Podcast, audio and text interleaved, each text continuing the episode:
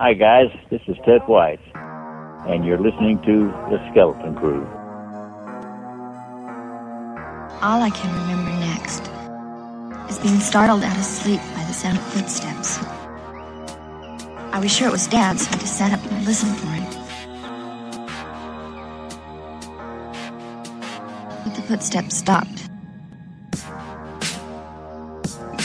So what I think we should do is set aside three hours a day to fulfill our needs. One in the morning, and two at night. Sex, sex, sex. You guys are getting boring, you know that? Now, would you put that filthy animal back where it belongs? Come on. Is this your rubber? Probably Debbie having an orgasm. How come you never scream when we have sex? Give me something to scream about. This feels good. I did it! I did it! I did it! Did I do it? I don't think so. Sorry. I can think of much better things for you to be doing with your hands. You win. What are you doing? Hey, now cut that out right now. That's not funny. God damn it, Harold! I spent all day yesterday washing your clothes. Look what you're doing to them. What is that? I found this today. There were other parts of the body, but he come on, said let's go. he wanted me to have this. Yes, he wanted me to warn you. Look upon this omen and go back from whence ye came. I have warned thee. I have warned thee.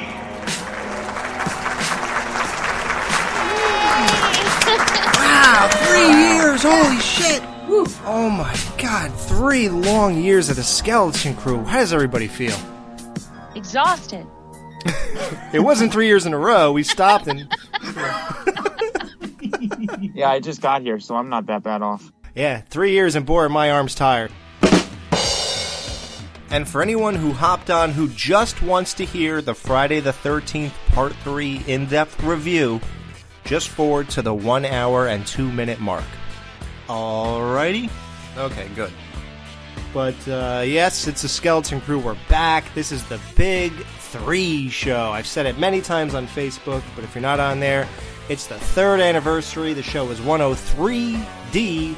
We're doing 3D movie, a little overview of 3D movies, and the big feature of the show is the Friday the 13th Part 3 extravaganza because it's third anniversary 333 and Richard Brooker the guy who played Jason Voorhees in Friday 3 died in 2013 April 8th I believe and this show is coming out on April 2nd that's tonight April 2nd and it's a couple days before but it all still comes together because it's so soon.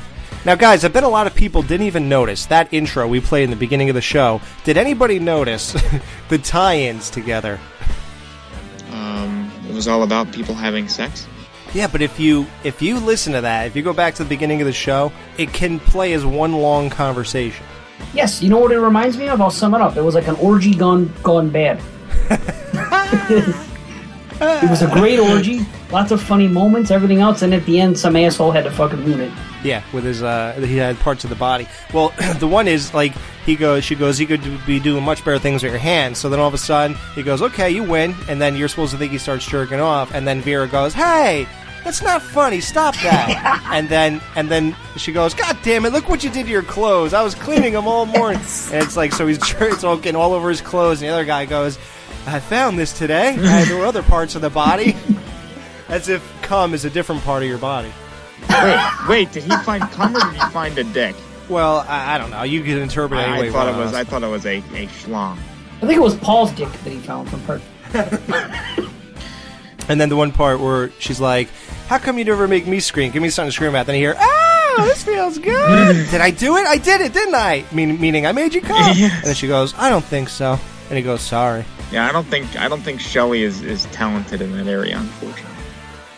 Hey, let's have a poll, guys. Could could Shelley make Vera come to to a climax? Well, you know what they said in Revenge of the Nerds? Is that like the jocks spend all their time thinking about sports, and the nerds spend all their time thinking about sex. So nerds are good at sex. Sure. Uh, is there any nerds on the show? That answers a question for me. Thankfully, yes. I just like to say that I'm a nerd. Yeah. Okay, so are you? Did you think about sex your whole life? Yes. Yes. And when you went to finally do it, did you? What'd you do? Like imitate what you watched in all those movies? Um, I was educated through rap music. I would say more than anything. Yo, fuck the pussy. The bitch likes it. Yo, I like to stick my dick in that hole. Two Live Crew really, really uh, brought it up for me. You know, that's when I Uh, how to do shit, and then you know. So, So you slap your women around and then sell them on the street after you're No. done? Two Live Crew's all about the love, Mama. I'm, I'm a pimp my bitch I'm like kidding. it was 1976. I'm a pimp my bitch. You know, none of us are really going to be free uh, until nerd persecution ends. I love that movie. Me too. Mike, you started the Skeleton Crew with me, just me and you and Dan, and it's three years later. You know, you weren't here the whole time, but how do you feel knowing that the show is still going strong and you're on it? It's your show again, and you're here and having a great time. How do you feel about all that? Overwhelmed kind of actually um, because we talked off air about certain things uh, before the other day and uh, I, I don't know. I'm just uh, i'm glad to be back and i just think that it's uh, everything just seems to get better with time with the skeleton crew so Yeah, you know, you you did the other thing. You said it was clearly out of anger and hatred towards me when we had a little fallout, and you always felt that even though you were doing that and you were doing it sort of out of spite and at this, to show me and all that type of stuff, at the same time you felt this is where you really belong. right And it is, and I felt that way too. When I was listening to you, I, you weren't the same Mike that you were here, and uh, you know, I always felt that it, it's the friendship and the bonds that we had here, and that's what laid down the foundation for a good uh, camaraderie on the show. yes definitely And then we have the savior of the show, Jamie Jenkins. Jamie, Yes. what's up? Hang on a second. Let me climb down off this cross. Okay. I, am. I cannot believe that uh, that we're still here. I'm so excited because we had that whole, you know, we're ending at show 100 thing looming over our heads for so long, and I mean, which we were totally serious about, you know, and um, but things just sort of swung in a different direction, and uh, you know, and instead of stopping, we kind of picked up momentum and I'm so thrilled to have the lineup that we have now, to still be going, to have all of our amazing listeners out there. I cannot tell you how happy I am that that we didn't stop. Yeah. It seemed to be meant to be. you know, like we always say. Um, yeah, we were dead serious. There were no behind the scenes conversations at all where we were like, well, yeah, we'll get them all into thinking we're leaving, and then we'll like make a big surprise and say, "Ta-da! Guess what? We're still here." Like that never happened. No, I mean we we that was going to be it. And I know there are people out there who think that. I mean who who think that we yeah, you're never going anywhere. But as far as we were concerned, we were. And, you know, I voiced it all the time how upset that I was and I didn't want it to end and um eh, you know, so we were that was the end. That was it. yeah. So it's just I I'm. Yeah. And think about it, we wouldn't trick you anyway because what would we gain by making you think we were done and then we're still here and you guys just stopped coming around? You know, we probably hurt ourselves. There are probably some people who who think we just left and didn't hear the end of show 100 where we said, "Oh, by the way, we're not leaving." so they just never listened to 102. like well, I can take that off my iTunes list and yeah, what would that gain us? So no, we weren't we weren't lying about that. It wasn't like some big uh, thing to build up suspense. No. Um, and plus, I wasn't uh, trying to get leverage for a, a contract from a company that said, "No, leave. Just d- don't quit. I'll give you another hundred thousand a year." a contract. Yeah, we don't got shit. We don't get fucking Amazon cards over here. So But Alex is definitely telling the truth because how many times you said I call it this is ending, blah blah blah, and it, had nothing to do with me because this was even before I made appearances on the show. I'm like, man, you really want to walk away? Come on, don't do that. This is this, and I kept saying, don't do that, you know, because I didn't want it to end. I was fucking loving it, and um, you know, it came to be where it is now. But yeah, so much changed, and yeah, th- it's so different now. It's almost it's weird, man. This show is like its own entity. It's not even it's not even about anybody here in particular because it seems that no matter what happens, this show just keeps kind of rebirthing itself and reinventing itself and existing. It's like a cockroach. We no, no matter what you do It's like to it. it's body jumping like Jason Goes to Hell. Yeah. Oh. Yeah. Come here, Alex. Let me vomit into your mouth. Maybe we should quit if this is like Jason Goes to Hell. I think it's time to wrap things up. Thank you guys. We love you. we just have to start doing the show from space and we'll be fine. Okay. That'll work. Yeah, this is kind of like a 90210 scenario, basically. Yeah? How's that? Well, it's a brand name, and they kept changing the lineup, and it kept being successful regardless. Wow, that is right. So there you go, the 90210 of horror podcasts, right here. I I I want to say I'm Dylan. Shit. Okay, I'm Noah at least. No, I'm sorry, Alex. You're obviously Dylan. Mike, you could be. uh You're there since the beginning. You're not. Quite, He's David. Let You're me be David. Brenda. That's what I was gonna say. God damn it! I wanted to be Brenda. So Jamie bad. could be whatever woman she chooses because she has that right. She could be. She's probably.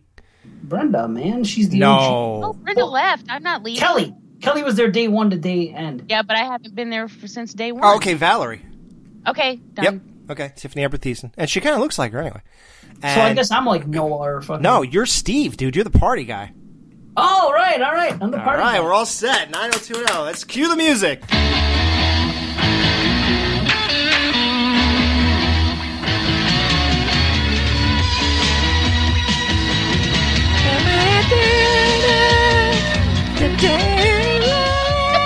Okay. so, Dave, you came in in 2015. Is that how we did that? Yeah, right. 2015. So, Dave, uh, you know, has been great, dude. You're like a breath of fresh air. Uh, we needed we needed that life spark. We were all down about how things happened, but it turned out that man, it's been the best time ever. I think this is this is the best. Jamie even said it. She was joking around and she said this season's going to be the one. I couldn't imagine really topping 2013 because we just did so many things that were so memorable. But I think it's possible, guys. Wow. It could be. I'm thrilled to be part of it. I then. think so. Mm-hmm. Yeah, I mean, so far the the last episode. Well, I sent you a text and I was like, "This is my favorite show since '88," Right. And Oh, I was dead serious about that. When I was, yeah, when I was listening Wow. to that show, I'm like, "God, this." I mean, because there was more to it than that. You know, I mean, the show still. the whole, the show on the whole, I was like, I love this episode. and um, you know, and it's amazing because I, I have always said I don't know how we're we're going to top 88 because that had been my favorite up to that point that I was involved in, and like that was just so much fun to do, and it was so epic in length, and and we just all had such a great time. Well, most of us had a great time. um, and I was like, I don't know. I don't know how we could top the experience of that. It was just phenomenal. And then when I'm listening to this last episode, I'm like, fucking shit, this is good. Well, Jamie, I I'm mean, going to make fun. you I'm going to make you a guarantee. Uh oh, what's that? in writing, I I want my name attached to this statement. This show here will be the best show ever since show 88. Wow. I guarantee by by the time this is done, everyone's going to go, oh, "Shit. They are back full force. Nothing has changed. It's only better. By the time you're done with this show, this will be the greatest experience you've had on the Skeleton Crew since 88. That is in writing, Stamp. Are you gonna like pop out of their earbuds and give everyone a hand job? notarized. Hey, Hold on, I, I'm taking an earbud out. I'm waiting for you to just. all right, ready, Here. Mike? Uh, yeah, please reach. Oh my god, that feels so good. Oh fuck yes, keep it going. I creamed up my hand and everything. Here you go. Oh god. Okay, whoa, watch where you're shooting that. Jesus Christ. I didn't say I was uh, taking one on the chest. That was like a 30 second deal. I'm, I'm so embarrassed. I just don't know what to do. Why? You're lasting three times as long as you usually do. I know. It's unbelievable. All right. Well, okay. Well, that's that's the intro for the big anniversary show, guys. I want to thank you ahead of time. A lot of you sent in these really nice voicemails and things like that. Thank you so much to everybody who who has done that. Hey there, Skeleton Crew. Logan Winton here. Uh, I just want to say congratulations on the three years. I can't believe it's been this long. I've been listening to the very first episode, like ever since it premiered, and I've listened to y'all ever since, every episode. I love all of y'all so much, and uh, I gotta say that these past few episodes have been my favorite just because I love the lineup. I love you, Alex. I think you're a genius. Jamie, I love you. And I love the fact that Mike's back and you brought in Dave. You got a perfect chemistry together, all of y'all. And this is just my favorite show. It's right up there with the Howard Stern show, Alex. And I just want to say congratulations on everything y'all have done. And keep doing what you're doing. Can't wait to see what else y'all put out. Baba Booey. Mike, we're going to get into the 3D horror uh, before we jump into Friday the 13th. But before that, the last show stirred up so much reaction. And this guy, I don't know what it takes to convince this person of any logic, but he has a response. The guy we talked about the last show who told Jamie that she doesn't know what she's talking about because there were slashers such as uh, The Shining, Amityville Horror, there were slashers like Goodfellas. There were slashers like Return of the Living Dead because the guy used a screwdriver. Oh, that's right. So tell tell us what he has more to say. And, uh, and I, it is the last time you're getting airtime. That's it. Damn. No more. Uh, it's gonna be bad. I can tell by Mike's laugh. So Mike, tell us what what is this guy's name, by the way? You're gonna want to cut this because I don't know. It's B, right? Oh, it's not Brandon. This is a whole other. know. thing. Yeah, I thought it's Jesus because I Christ. Just call him the sent- slasher I, I, asshole. sent him I sent him some some some Blu-rays before, and I thought his name was fucking Herbert West. So I wrote on the package Herbert West, and he's like, "It's great that you think I'm the guy from Reanimator," and I put I'm like, Herbert yeah, West.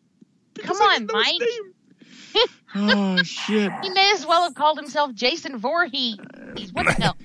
Well, he probably thinks Reanimator is a slasher too. Um, okay.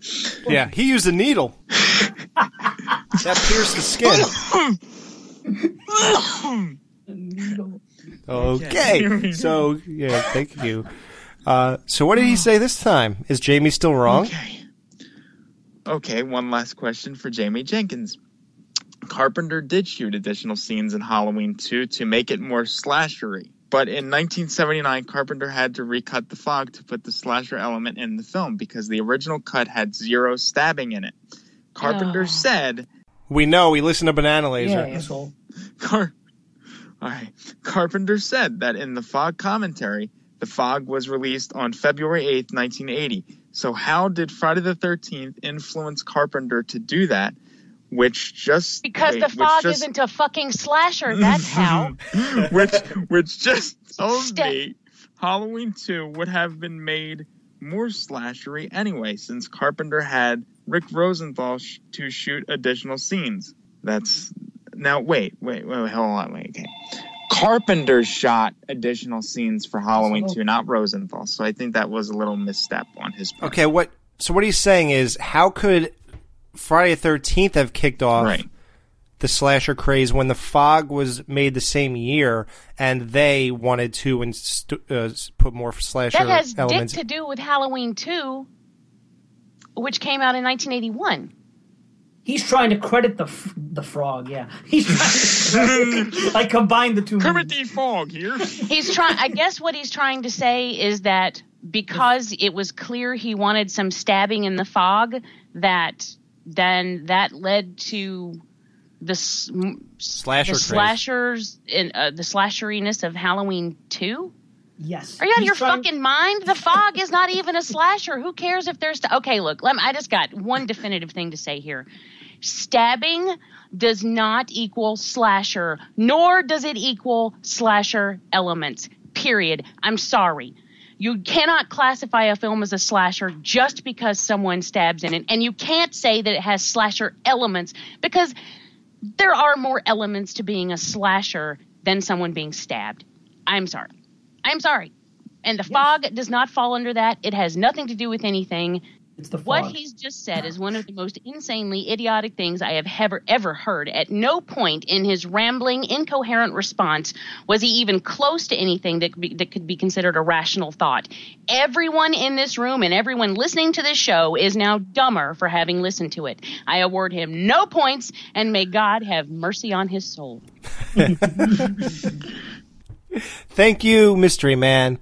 Uh, if you want to say anything else to us, you got to join the Facebook page. Yeah. Skeleton Crew group page, not the one with the 6,000 people on it, the one with less people. Join that page and you can interact with us that way. We can give you no more airtime. Yes, Mike. So I post stuff on that thing that has 6,000 things, and you're saying nobody even looks at it? nope. No, they're a waste. Those God fucking liked pages. damn they, it. They suck, dude. Who cares, Mike? It's the, it's not going to fall on deaf ears. Somebody might. Oh, no, no, Mike, they. That's a long. Yeah.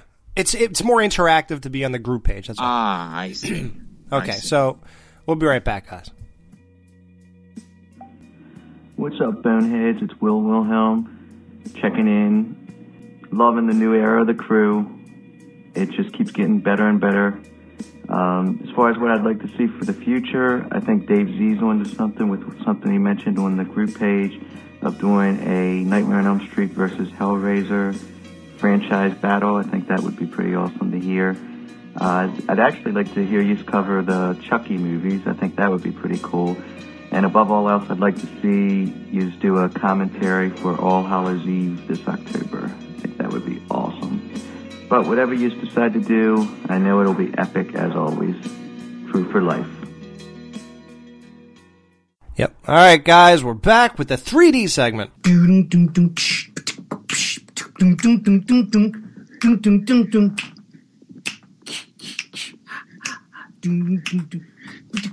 Wow, there it is, guys. Dave Z, acapella, or not acapella, acoustically. It's like a beatbox in my brain.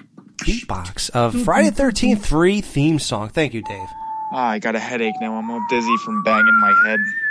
Mm. Now, we want this show to be primarily Friday 13th because everyone, that's what everyone's waiting for, so we will get to that. Real quick, though, we just want to gloss over the 3D movie in general. Now, when did 3D movies, when was the first 3D movie, guys? The first commercially released 3D film was 1922.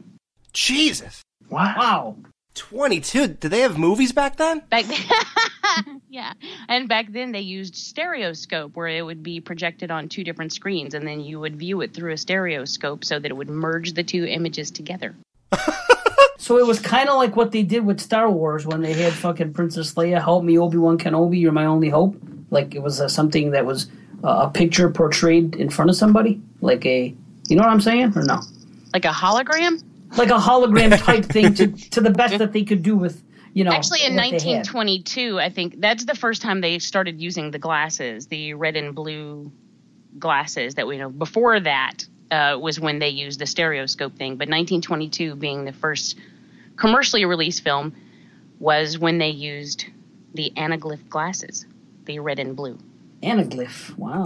Those glasses look cool, like on the guy in Back to the Future. If you just walked, can you walk around with those like he did, or is that just for the movie? Like, could you make that your look? you can do anything you want. Yeah. No, I mean, does it actually? Can you see out of that? Like, is it? Can you? uh Can you walk around with 3D glasses on? Is that yeah? It's just yeah, Does it mess up your eyes or anything? I don't think so. No, Um, it doesn't. No. Um. As a matter of fact, there. God, I'm such a dork. Um, I still have my 3D glasses from when the creature from the Black Lagoon was shown on television Yes. in 3D. And when I was a kid, I used to wear those all the time. Yeah. I did. I used to wear them all the time. Got any pictures? No. Oh, damn. That would have been cool. That was back when people didn't give a shit and they didn't take pictures of their, pictures of their kids as much. Can uh, do those 3D glasses? Are they good at hiding uh, droopy retard eyes? Probably. I should get a pair. Alex, you have a pair. I know you bought the last Friday the 13th Part 3 piece of shit DVD that came with them. Those are old school. Yeah, I actually tried watching the Friday Thirteenth Part Three in in 3D on my guess. Blu-ray. You got a headache. Headache within 15 minutes. Me I was too. done with it. Just wasn't worth it. They I'll also, tell you what. if you have the Nightmare box set, it comes with 3D glasses. Mm-hmm. What movie on that is 3D? Freddy's Sick. dead. Yeah. The last 10 It's minutes. just the last 10 minutes or so. What? Yeah, but the cool thing is they told you when to put them on. Remember that? Right? Yeah, I heard that in the. They made an announcement. Did they really stop people in the middle of the movie and say put them on? No, Freddie told you to put them on, or somebody else. Something happened in the movie. No, where the his kid. daughter, his daughter did it because I was in the Okay. theater. I remember, and they told you like, when when when Maggie puts these glasses on, that's when you're mm-hmm. supposed to put them on or something. Yeah, there was an obvious. It was an obvious cue. You knew when to do it. Plus, if you didn't after that point, it looked funny. So you mm-hmm. kind of you kind of had to. Yeah. Oh yeah. I remember I didn't put them on right away, and then the screen started to look all messed up, and I was like, I think there's something wrong with the film. One guy, Mike, out of everybody. There has to be one. There's always one. Hey, asshole! This is the guy. Do you hear what she's saying? oh, sorry. I'm that guy. Does everybody do that? Because I do it every time I watch a 3D movie. At one point in the movie, I take the glasses off just to see it without, just for a second. Yes, I do it Yes. too. Thank you. Uh, I don't feel so bad. All right. Yep. You know, with the new 3D movies, like now, how you do it, uh, you know, with like Avengers and all that, I, my brain, my eyes, my signal, whatever you- it is, the information that's given, I guess, through the window of your eye, it doesn't translate to me. So uh, when I watch these movies, I'll see 3D for a little while, and eventually it just stops working. So I don't get anything out of it. Like to me, there's almost nothing 3D. When I watched Avengers, almost nothing was in 3D. So, like, what if you close your eyes and then like reset? I don't know. One of the best experiences I've had with recent 3D technology was My Bloody Valentine, the remake. Yes, yes. That was Mhm. so good. I remember being so impressed at how it just looked like you could stand in the room with them. It was amazing to me, and I, I was just I was just impressed with that film all the way around. I really like it, and uh, so it having good 3D just made it that much better. But I hadn't I haven't seen a lot of films in 3D since then. I've seen a couple, but you know how for a while there every single movie was coming out in 3D. Yep. Oh, yeah. And um, most of the time I just don't bother because I figure like The Hobbit for instance, I did not see that in 3D because I figured those films look good anyway. What's the point? I don't know. It has to be something really special for me to want to do it. And like if there's a horror film that'll come out in 3D, I'll usually watch that, but anything else I don't really care. It's been a while, huh? The la- I can't remember the last horror film that was 3D. Well, that I had interest in because My Bloody Valentine, uh. was right? It was fucking, and I would say I put in- Atkins. Atkins. Atkins, yeah, oh yeah, his jaw coming off. Holy fuck, awesome Shouldn't Halloween 3 have been in 3D? That would have been cool. In 3D. Yeah, it should have. Everything else was Three more Everything else was Halloween at that 3D? time, right? Yeah, Jaws three in 3D, Nightmare. I mean, Nightmare. Friday the Thirteenth three in 3D. Amityville three was in 3D. Yep. If you think about it, even the Skeleton Crew. For some reason, if you put a three in the title, they figure they have to make it 3D. Oh, wait a minute. Why does that sound familiar? Ah, Exactly. the skeleton, literally, the Skeleton Crew did that both times. It did it with the third show. It was Friday 3D. What and then was it in Yeah. 3D? Oh, that's right. I think we Yeah, were. our show was in 3D, yeah. That's hilarious. In show 103, we did 3D again. So we're we're the 80s horror of uh, podcast. fucking retro, baby. Yeah, I remember school. going to see Jaws 3 in 3D. I saw Friday 3 in 3D. I saw Captain Evo in 3D. Captain EO, Oh, sorry, I read that wrong. Michael Jackson. you didn't see it then. I, I did see it at Yeah? Epcot Center when when Epcot Center first opened up. That was like the big big attraction. Oh, come see Captain EO in 3D. Now, which one of his fake noses hit you in the face? his 18th one? Well, speaking of noses and Disney, one of the best things I've ever seen in 3D is the Muppets fucking show, and um, the one they have in Florida. I think they call it Hollywood Studios, whatever it is. In 3D, there's a 3D show you go to, and it's set up with the old Muppet Show. You know, did did it did it did just like the old theater used to be, and it is incredible. Shit comes right out into your. It's probably the best 3D I've ever seen. It's the Muppets 3. If you ever go to California or, or Florida, go check that shit out, man. Because it's I am. I'm going to go to Simpsons Land. Yeah. Dude, it's awesome. Eh, That My Bloody Valentine in 3D, like Jamie says, was amazing. Uh, blew me away. And Avatar, or, or those three things are probably the best in Phenomenal. my opinion. Yeah, they are. Saw 3D sucked a fucking act. What a ripoff there. That's why I don't go to 3D movies anymore because of the Saw 3D. Oh, thing. Final Destination was in 3D, but that was the shitty one. Um, Yeah, four. Yeah, Part four, the only one of that series that I can't fucking stand. agreed. Never saw it. Yeah. Never saw it. Get it? Sorry. Uh, so what about 3D TVs, guys? Now, how does this work? Do you have to wear glasses when you watch that? Yes. which means if you want to have people over, then you have to make sure you, that you have enough glasses for everyone to wear them, which is expensive, you know. Oh. And Bo is really big into 3D TV, like he loves his, but um, I have never really thought it was, you know, an investment that I wanted to make. No. You know, Well, and especially enough. since so many people seem to have an aversion to 3D. It doesn't bother me, but a lot of people seem to have an aversion to 3D. Like it, they get headaches and, you know, it bothers them. And so then I'm thinking, well, you know, if I can't make everybody happy, then why bother? Right. You know, I've never seen Friday Three in 3D with the glasses for the for what Alex said. Every person I, I've known that has watched that has said it gave them a headache. Everybody. And, and I I'm have not of watched it. You mean since the re, like on, at home? I've never ever seen. I didn't see it at the movies. The first movie I ever saw with Friday was uh, Final Chapter on opening night. So I, I I didn't see it, but I've never seen it in you know ever in 3D. I wish I could. Right. You know, I'm just amazed that nobody's ever made the effort to take Friday 3 and post convert the 3D, take the 2D, post convert it, and put it in theaters and let us watch it with the normal glasses and make it like more 3D. You know what I mean? Someone should package Yeah, them well- all together. I don't have any clear memories of how good the 3D was. Also, I was a kid, so pretty much anything was going to impress me. Um, you know, so I remember thinking it was awesome uh, when I was a little kid, but that doesn't mean anything about you know how it actually is. Although Jason has seen it in 3D recently. And he says the 3D holds up really well. It, it, that it looks amazing in the 3D that it currently have. And, you know the the same The blue and red, yeah. yeah. So, you know, I don't know. I'd like to watch it again to see what I think of it now. I mean, I remember just as a kid, I was like, oh my. See, but as a kid, I also thought Jaws 3 was good. So, Ooh, okay. Stop listening to Jamie as a kid. well, stop listening to my seven year old opinion. That doesn't have anything to do with how I feel now. Yellow Submarine. For the first time since I was a child, I watched Jaws 3. Oh my goodness. That is Just to see. Amityville 3. What was and that that. about? I watched them back to back a couple nights ago. I watched Jaws 3D and Amityville 3 right in a row. I love Amityville 3D. That oh, one. do you? Yeah, I really do. Oh, um, I th- can't let me that series, it, as far as I'm concerned, it can stop at three, and then you know after that I'm done because I don't need haunted household objects.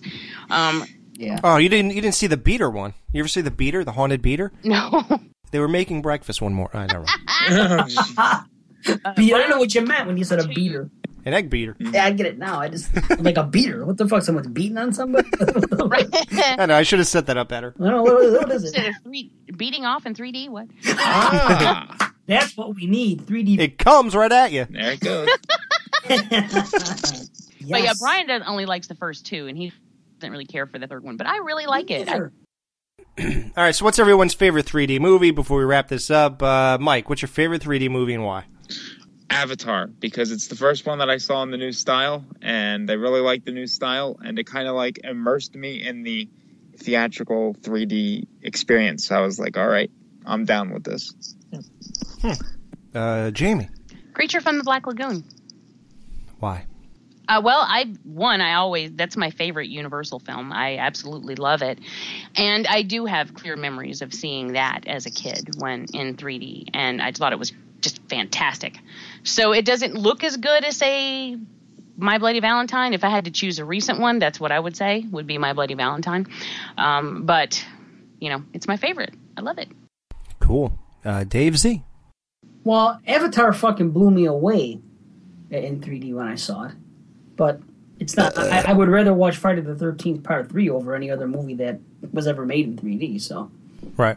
I gotta go. With And Mike, you approve of uh, House of Wax 3D. You recently watched that. You said it's a The solid flick. Vincent Price one, yes, and that is my favorite Vincent Price film. Yeah, uh, that that's I've a seen great up to one. this point. I just watched that recently too. That's Yeah, a good. That's good stuff. Yeah, I got it. I will watch it. Matt Wizel. Skeleton Crew. Three years. Yay? I mean, I thought you guys quit last year. I fucking sent you a fucking voicemail with Dave that where I almost cried because the show meant so much to me. And then nope. Pull that rug right out. I'm not quitting. I'm gonna keep going. Well, fuck you, Skeleton Crew. Fuck you for making me feel feelings. Sons of bitches. JK, LOL, hashtag love the show. Three years, fuckers. Uh, it's a very proud moment in any podcast to make it three years and to do what you guys do. It's great. I love that Dave is officially on the show now and that Michael J is back. Get the F out of here. That is pretty awesome. Uh, the dynamic you guys have now is is wonderful. I'm so glad to keep it going. And, uh, you know, since 100, everything you guys have done has been great. Um, yeah, I, I can't say enough. You guys are awesome. So, congratulations on three years and go fuck yourself. All right, man. Thanks for that voicemail. Thank you, everybody who submitted something. We all really appreciate it. Thank you again.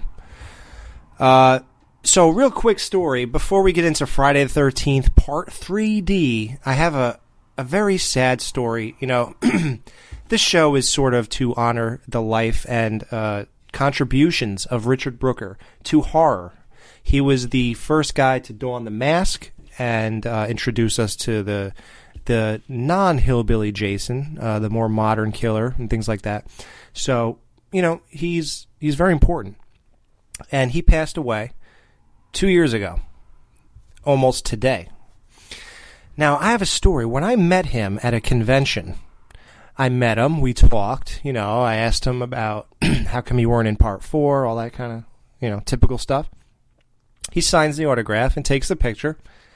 And I said, okay, thanks. And I just walked away.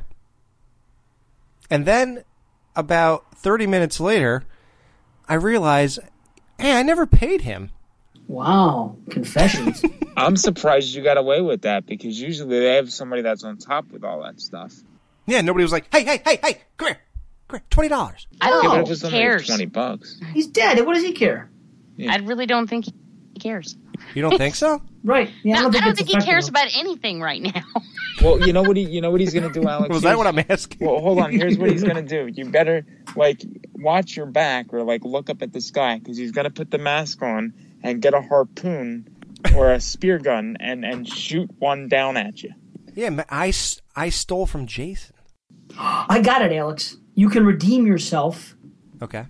Now, uh, uh, now I'm. This is a precursor uh, and par prediction. I don't know, but you guys reviewed this movie a long time ago. Uh, we tore it apart. You, you, You well, okay, did. You especially tore it apart. now, what did you initially? What was the rating you gave it? Um, probably. Uh, well, back then, I think we were doing one out of ten. You were. Yeah, right. we were. Yep.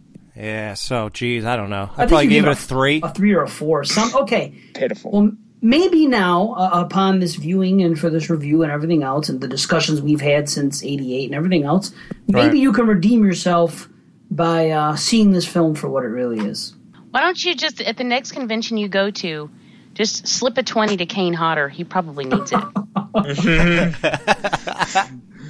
Yeah, Or Ted he'll be White. there. Give it to Ted White. You're gonna come up here in June? We'll see Ted White, and you know.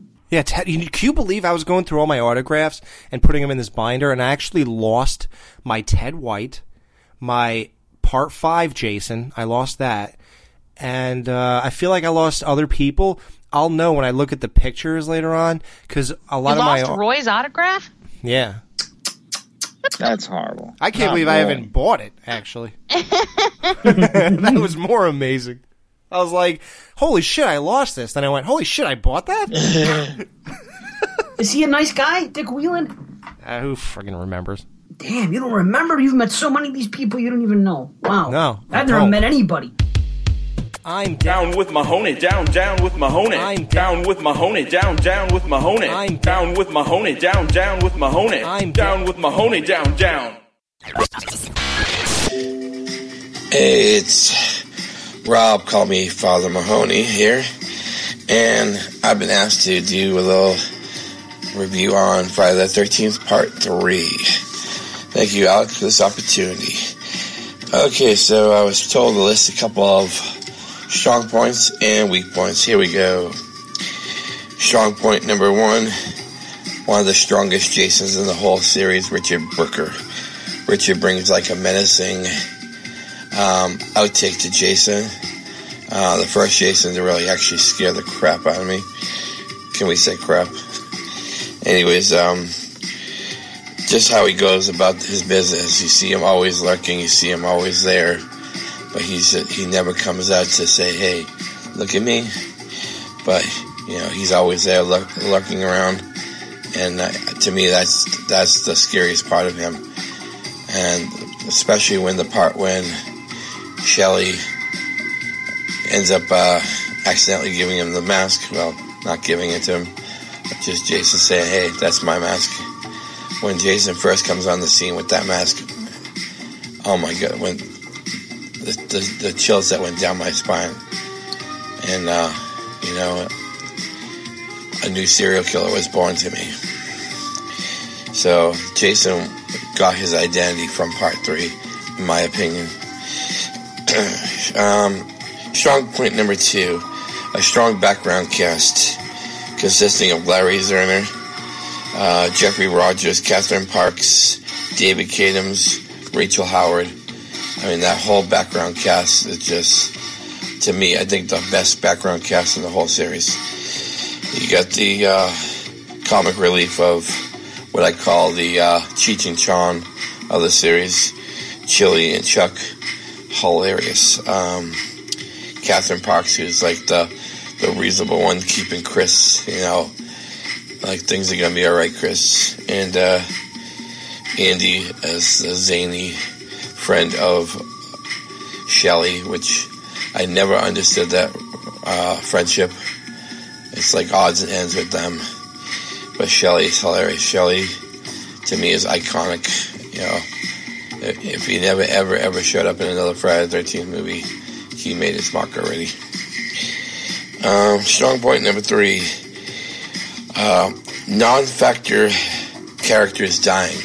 What I mean by this is there's a great background story of this is this is the day after part two, and you you see uh, like Ali, Loco, Fox, who have have the run in with Shelly at the um, the convenience store, and they end up trying to come back for revenge, and you know they had nothing to do with being at this being at uh, Higgins Haven.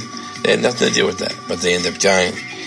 And in the beginning, we have Edna and Harold, who had nothing to do with anything at all. They just lived there, and you know, Edna's watching the news and seeing, oh my God, you know, the people that survived, and here's Jason saying, "Hey, guess what? I'm killing you." So, I, I think it had great what I call non non factor characters dying and showing that it's not just your main characters and your backgrounds that are in trouble, but anyone can die in a Jason movie.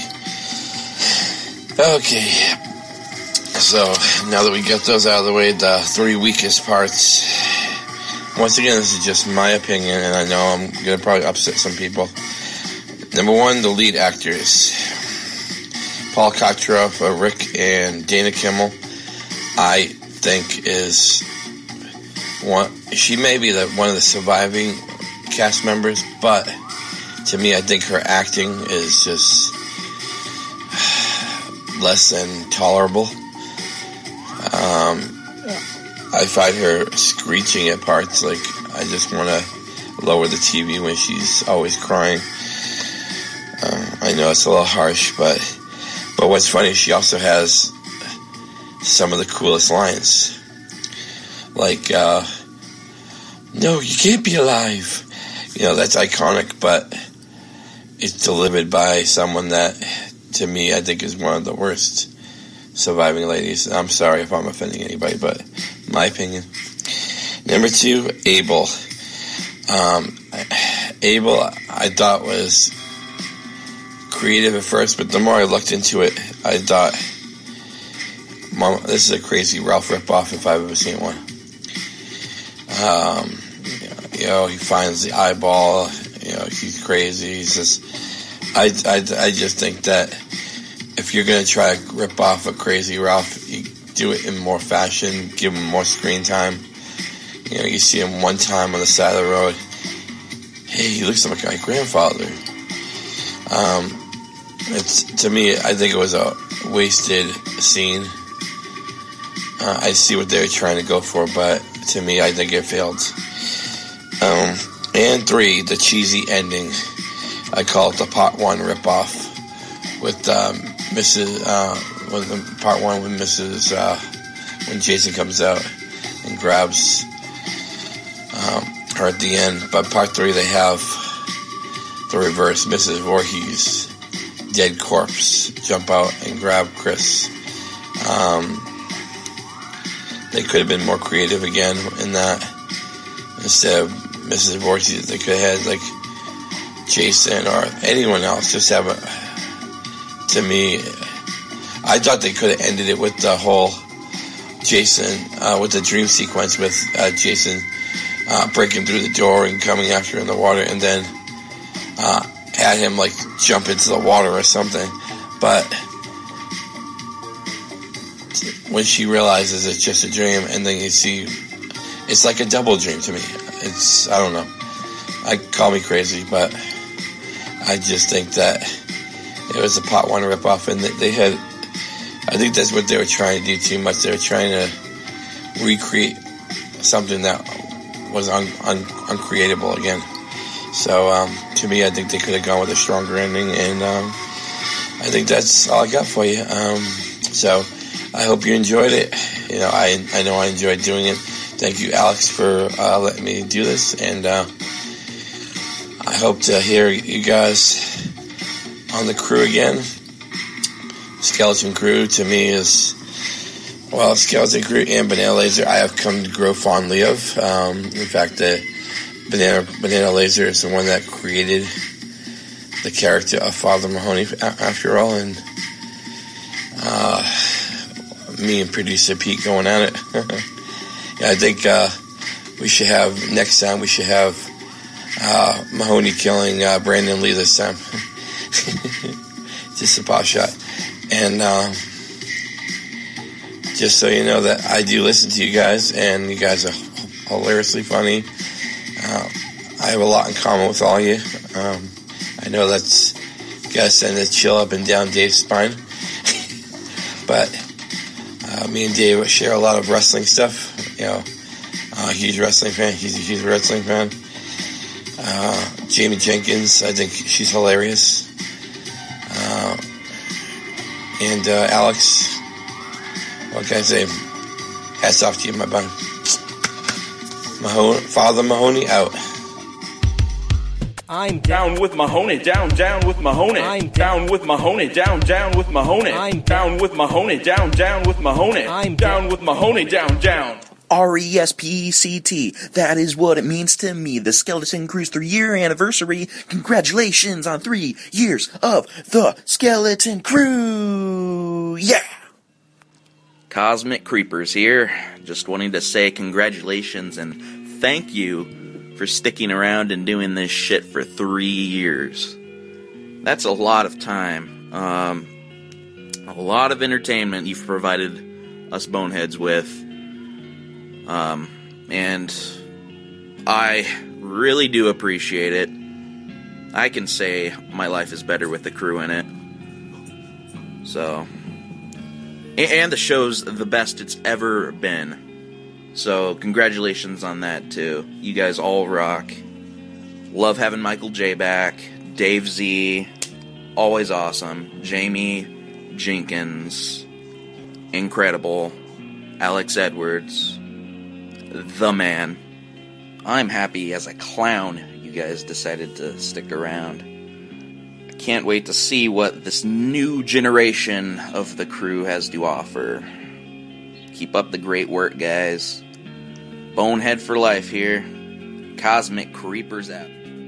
All right, guys, we're back, and it's the remake show. We are remaking another one of our own reviews. Friday the 13th, Part 3D, 1982. Obviously, we did this already on our third show of the Skeleton Crew. Uh, everybody remembers that, the 12 classic shows that started off the show. And how fitting is it that Dave said, let's make show number 103 be 103D, and we talk about 3D movies, and then we're going to review Friday 3, which happens to be the 3D one. Alex, wait, wait, and wait, wait. Put, put, put your, your, wait. Put your fist out to my face. Hold on, let me see if you're in 3D. Okay. Hold on, do it. Okay, that that that works. I like it, and I have a request. Okay. We need to get antenna TV in the dungeon because right now, Leave It to Beaver is on. Okay, and it's the episode where Beaver gives a a a recovering alcoholic brandy and gets him off the wagon. I, I yeah, I've seen it five times, but I need to see it again. So that's like my request. Can we get that down here, please? Well, I need you to pay attention. I can multitask. I do it all the time. Dude, you can hardly just do the show. I'm just kidding. Yeah, maybe you're right. Okay. Well, if you, oh, oh, hey, we're just grateful you don't walk out. I mean, Right. at this point, we can't ask for too much from you. Well, I try my Walking anywhere would be asking too much for him. Best. That's exactly what I was going to say, Jamie. Thank you. You hit the nail right on the head. I love it. Jesus Christ. Yeah, I mean, out of everybody here, Mike is the one who walks out of the show. God, literally. How ironic right. is that? literally and figuratively. That's I'll great. gimp it out. Let's do it. Um, okay, so where was I? Yes, so we're doing 3D show. It happens to be Friday 3, and it's our third anniversary show. It would have only been cooler if our anniversary was April 3rd instead of April 2nd. Then it would be like, oh my god, with the trilogy shit. Wow. It, it would have been cooler if there was only three hosts too. So uh, I'm out of here. See you later. See ya. And uh, the cool thing is there's three hot chicks in this movie. And there are three. uh, wait, come on, wait. There's help four though. Chili, you're forgetting. Like I said, three hot chicks. Chili has a great ass. Chili's not bad. It's just the, the the way um they make her look for the role. I think she could. I'm not saying compete, but I, I think she should definitely pass as cute if you know just prepared a different way. prepared as if she's food. I didn't mean it that way. Presented. If it took her a little bit longer. what is it, Texas Chainsaw or fucking uh, Friday the Thirteenth? Yeah, it's the Simpsons Treehouse of Horror. When they were serving the children, they were named after what they the food is. Like this is Uterbraten, and these are Jimbo, a, a something a sloppy Jimbo. That's what it was. This town loves real meat. yeah, so this is chili, Uh, but there's no real pun there. It's just chili. Oh, chili. that's great. What are the odds? yeah, so that's that's a cool thing about this show. A lot more coincidences that we're all living through at this at this point. There's one more too that you brought up. Mhm. Richard Brooker. Oh yeah, Richard Brooker died on April eighth, so that's very close. So this is almost like, uh, like an anniversary celebration of his life and the show, and like all this wrapped up within five days of itself. yeah, or we could seven- just call it a Richard Brooker tribute show. Wait, and you know, even though we didn't intend that, but Yeah, but then now we're having this is the new one. It's not the, not when it happens. So we're having an anniversary Harold Ramis moment. ah, yes. Wow. And Alex is going to shit all over this film. I'm, I'm sure of that already. I'm preparing he's- for it. It's Yes. come a long way.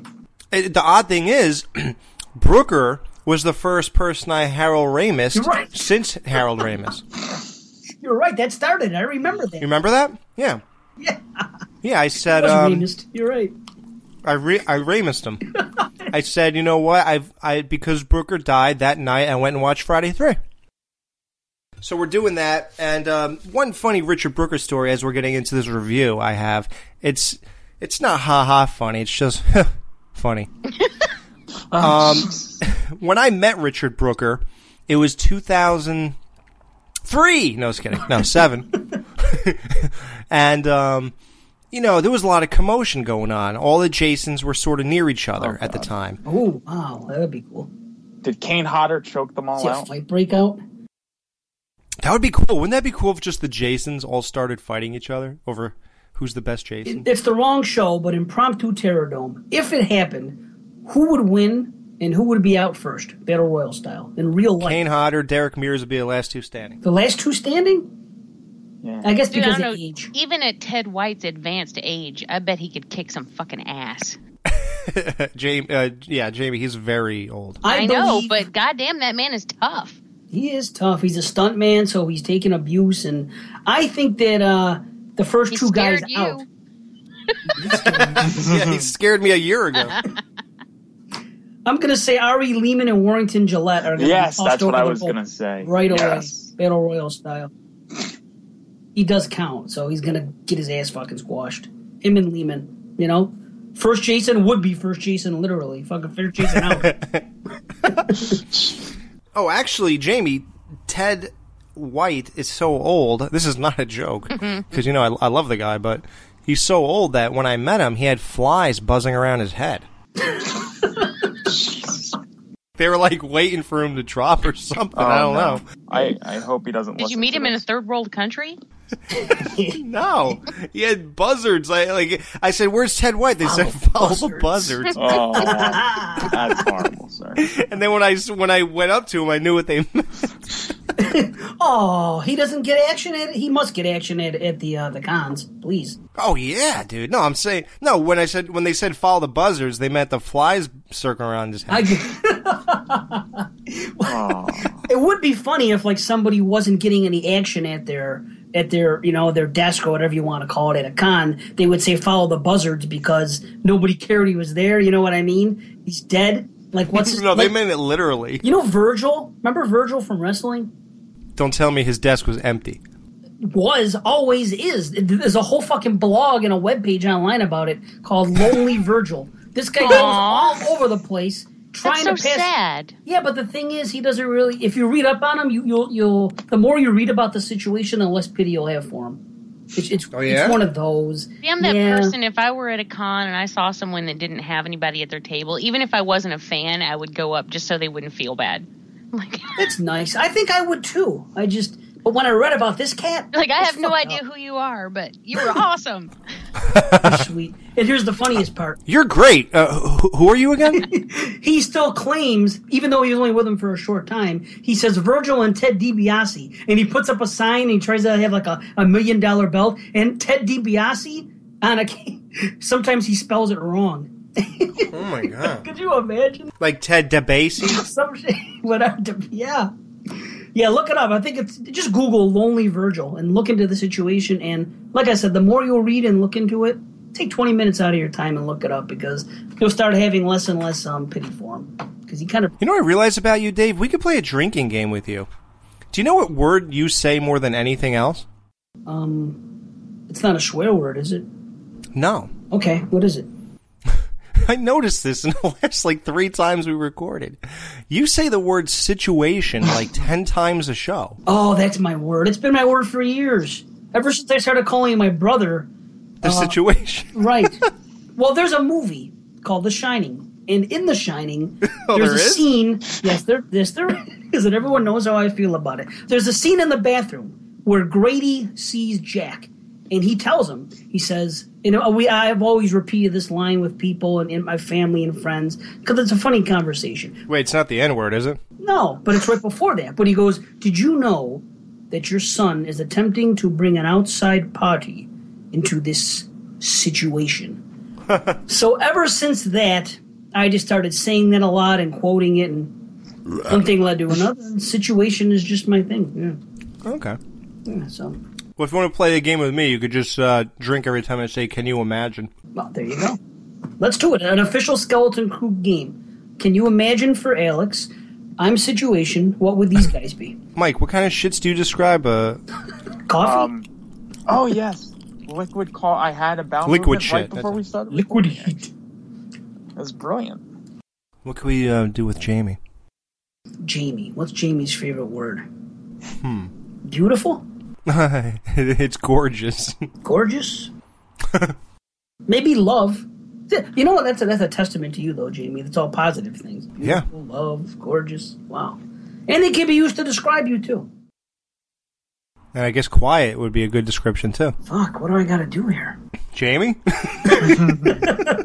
my goodness, I didn't realize I was muted. I'm sorry, guys. That's what's going on. I've been talking the whole time, and Oh, you Um, better say it all now. and then, but you know, and I didn't even notice until Alex said quiet would be good. I'm like, quiet. When am I ever quiet? And then I was like, oh. I said Mike's thing would be I gotta go. yeah, that's a good one. I like. Yeah, every time Mike leaves the show, we just drink. nice. So, Jamie, could you pick a word for yourself or no? I I really don't know. Um, Lovecraftian, maybe. no, I don't say that. You guys do. I I was thinking the other day that I said something a lot, but I, when I was editing the liking it episode, it, and I was like, God, I say that a lot, but I don't remember now what it was. But All right. We'll stick with love. Because you do love a lot. I love it. So, uh, Friday the Thirteenth 3D. I love it. the uh, the famous thing about the Skeleton Crew is we started off, you know, we said nice things about the first two, and then Dan and I completely bashed part three. That's and, right. And Mike stood up for it. It was like 38 minutes of of just negativity. Yeah, I hated that episode. It was a fight, just like the part eight episode was. They're both. Oh, that was part eight. I listened back to that one time. I don't know how people made it through that entire episode. I loved them both. I, I, I, I like listening to people argue like that. It's, it's funny. It's Yeah, but there was a point where we just kept going on and on, and I said to myself, "How could anyone listen to this?" it's pretty amazing. About five times. I don't know. Maybe I am. I love it though. I'm sorry. No, I don't know. Just that one. Like after 30 minutes, the part 8 one just becomes impossible. But whatever. So that's the famous history of the Skeleton Crew Part Three, Friday the Thirteenth Three. Everybody has, you know, been badgering me. Jamie's always been for two years. Jamie's been saying uh, exactly two years today. Jamie's been saying, you know, the Part Three, you guys, blah blah blah. I'm gonna tell you one day and set you straight. Uh, Mike is back, and I'm sure he's thrilled to uh, say the same thing he said last time. I love it. And now Dave, Dave is here to add in also. Oh, yo, yo, yo, yo, yo, yo, yo, yo, yo. Oh, yo, yo, yo, yo, yo, yo, yo, yo. Yo, yo, yo, it's your boy Jonathan Orr, aka Johnny Gore, calling in to the Skeleton Crew. Yeah, that's right, I said the Skeleton Crew. I mean, just when you thought, man, just when you thought these cats was gone, just just when you thought they were overdone for. Mm-mm, nah, uh-uh. It ain't happening, baby. They are still here, still right here where it belongs. And man, I'm telling you, like Jason Voorhees in Friday the 13th Part 3, just no stopping 'em. They just keep pushing through. So, you know, you keep it unlocked right here on Horrorphilia, SkeletonCrew.net, whatever you're listening to. Even the YouTube channel, you can keep it locked there too, Jack. And they will keep knocking out shows left and right all night. so yeah, Johnny Gore, signing out.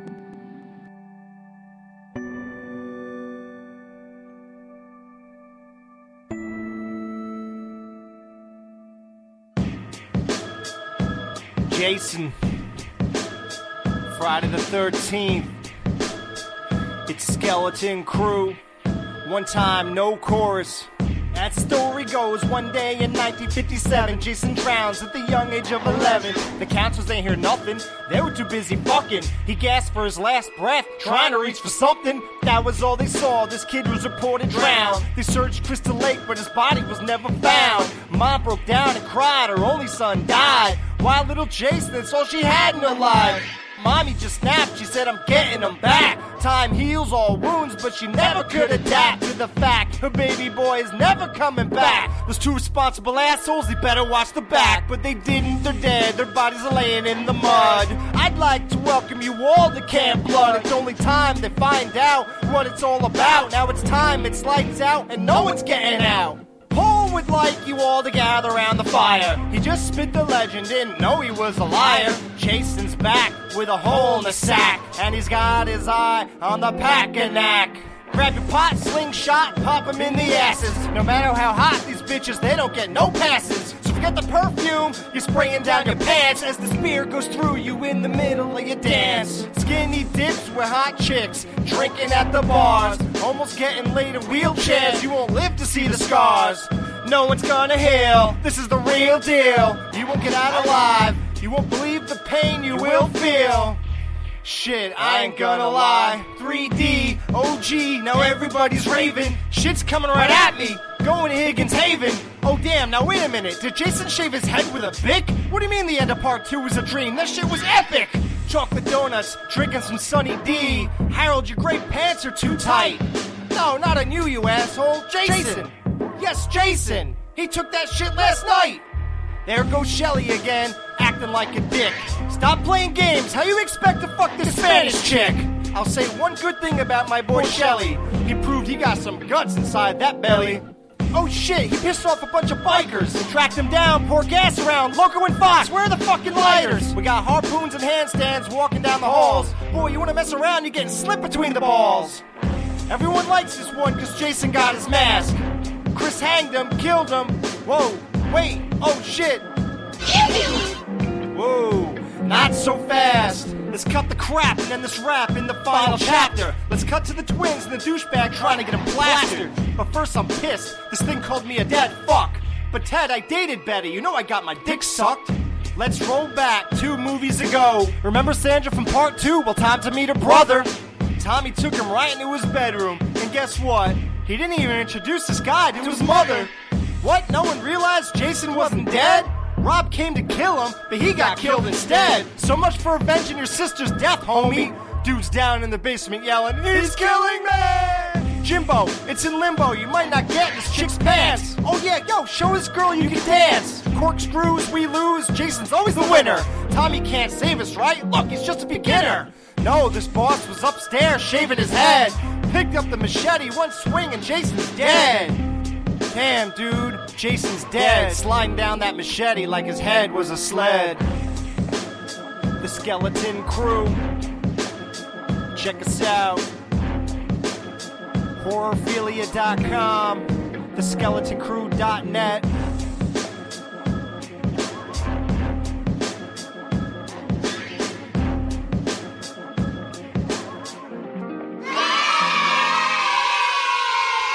All right, guys, it's our second go around with the Friday the 13th Part 3D review. So let's get into some in depth stuff this time. Did you hear the sound that Harold makes when he gets cleavered into the chest? It's like it's like and then he just like drops. He breathes out, yeah? Yeah, it's just kind of like a breathing. It's like You know, actually, before we get into this, I spoke personally with Amy Steel from Friday the 13th Part 2 about possible involvement in Friday 13th Part 3 because I'm that's my favorite person ever uh, in a Friday 13th. Uh, uh, not person, I shouldn't say. I should say heroine. that's not my favorite heroine. That's my favorite heroine in the Friday movies. Ah, okay. Yeah, you you, like you gotta go for China White if you're going for the real stuff. Exactly. Right. What was my joke last time? Black tar? okay. So uh, she said the original script was she was actually supposed to be in part three, and it was to take place a year or so later, and she was in, she was in college, and Jason stalked her in college, and you know you just picture that, just picture like the same you know atmosphere and lighting and camera and Jason's look and all that and Ginny and you picture it in college and this bright white hallways and shit. And it's just I don't know, man. What do you guys think? I don't think it works. I don't think it would have worked. I mean, I already have issue enough with how he tracked down Alice at the beginning of part two. So this, I think that would just be The same shit. that would just be bordering on ridiculous. Because is he going to be wandering the college campus, looking at the directory, you know, going into each of the dorms, asking if she lives there? I mean, how would he even do that? Plus, yeah, he'd be like, He'd hide behind a bush and see her walk. Wait, wait, no, no, no. Here, here's, here's, here's Jason going to ask.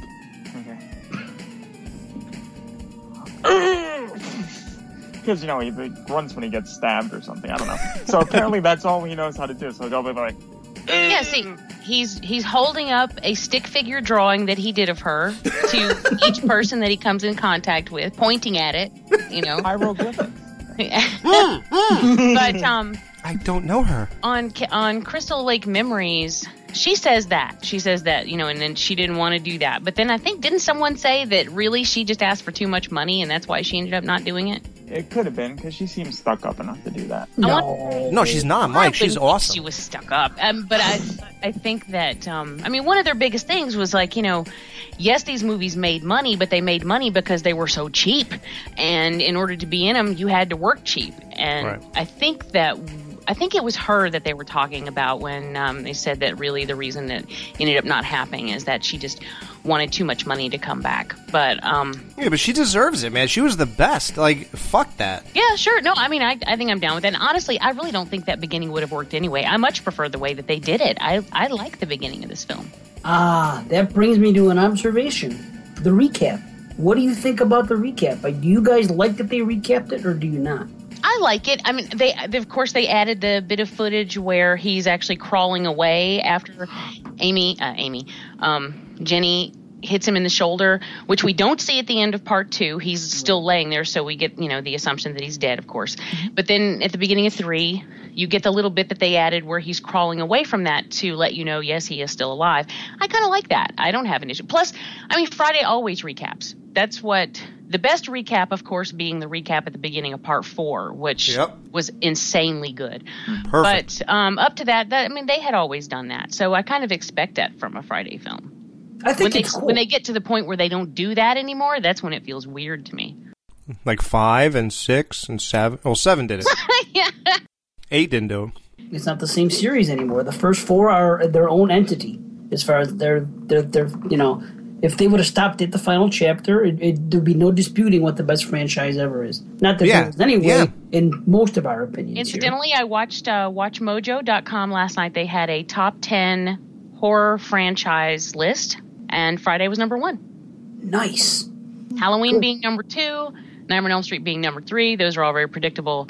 Uh, but fucking Scream got number 10, and I was really upset about that. Uh, I think Scream needs to be higher up because it is a very strong franchise, but I know that's neither here Well, didn't we sort of find out that two really isn't as strong as we always sort of thought? Well, I guess that's true. And three is total crap. Right. Okay, well, Who said two isn't but I still strong? don't think I. I still don't think it, it should land at ten on the strength of the first one alone. Right. Uh, but Mike, we all reviewed. We did a infamous Scream retrospective. Oh, okay, well, I wasn't here for that, obviously, but let me tell you something. Right. Scream 2 let me tell you something. is, is str- exactly. let me tell you something, or I can't fucking do it. But Scream 2 is strong because Randy sacrificed himself for that movie. Oh boy, Randy. That makes He always it has strong. somebody that it's just- A, it's a stronger film because he died. It's I funny. Watched him an- I just watched Jamie Kennedy in a new movie. oh my god! One, he looks really old. I was like, God, and I was like, that guy looks like an aged Jamie Kennedy. And Brian goes, that is Jamie Kennedy. I was like, oh fuck! Mike wanted to review that movie. Wasn't I that the one, Mike? to. Doing I it on tried Evil to get him for an interview, but Yeah. his representation did not return my email, Oh. and I'm very upset about that. That's No, we're doing that on Evil Episodes tonight. We're going to be reviewing. that. It's funny you should mention Randy because I'm going to bring him up later when I have a point to make. Basically, oh, because I've seen this movie so many times, I just have a bunch of observations that I'm just going to bring to the table. Some things I've noticed before, some things I didn't, but I tried to keep it things that I've never brought up on any show before. So that that's the approach I took to this time. But back to the recap. Do you guys think that that was Brooker in that scene when they show him crawling away? Yeah, probably. Probably. I think so too. He just I think they intentionally made him look a little smaller in that scene. Hmm. I never put that much thought into it. I just assumed that since. I'm I, well, I mean, I didn't. I mean, I didn't like measure him or, or you know, do Measure like a, him. Is this like a forced perspective thing? I didn't put things against the screen for scale. You know, I just, I just assumed that it would be him since he was playing Jason in this movie. They're like, oh, by the way, J- you know, since you're playing Jason, we need this part too.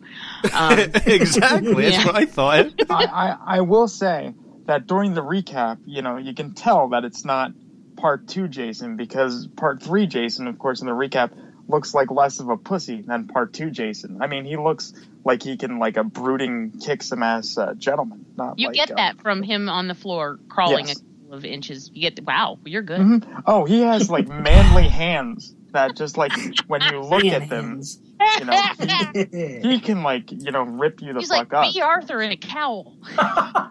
Yeah.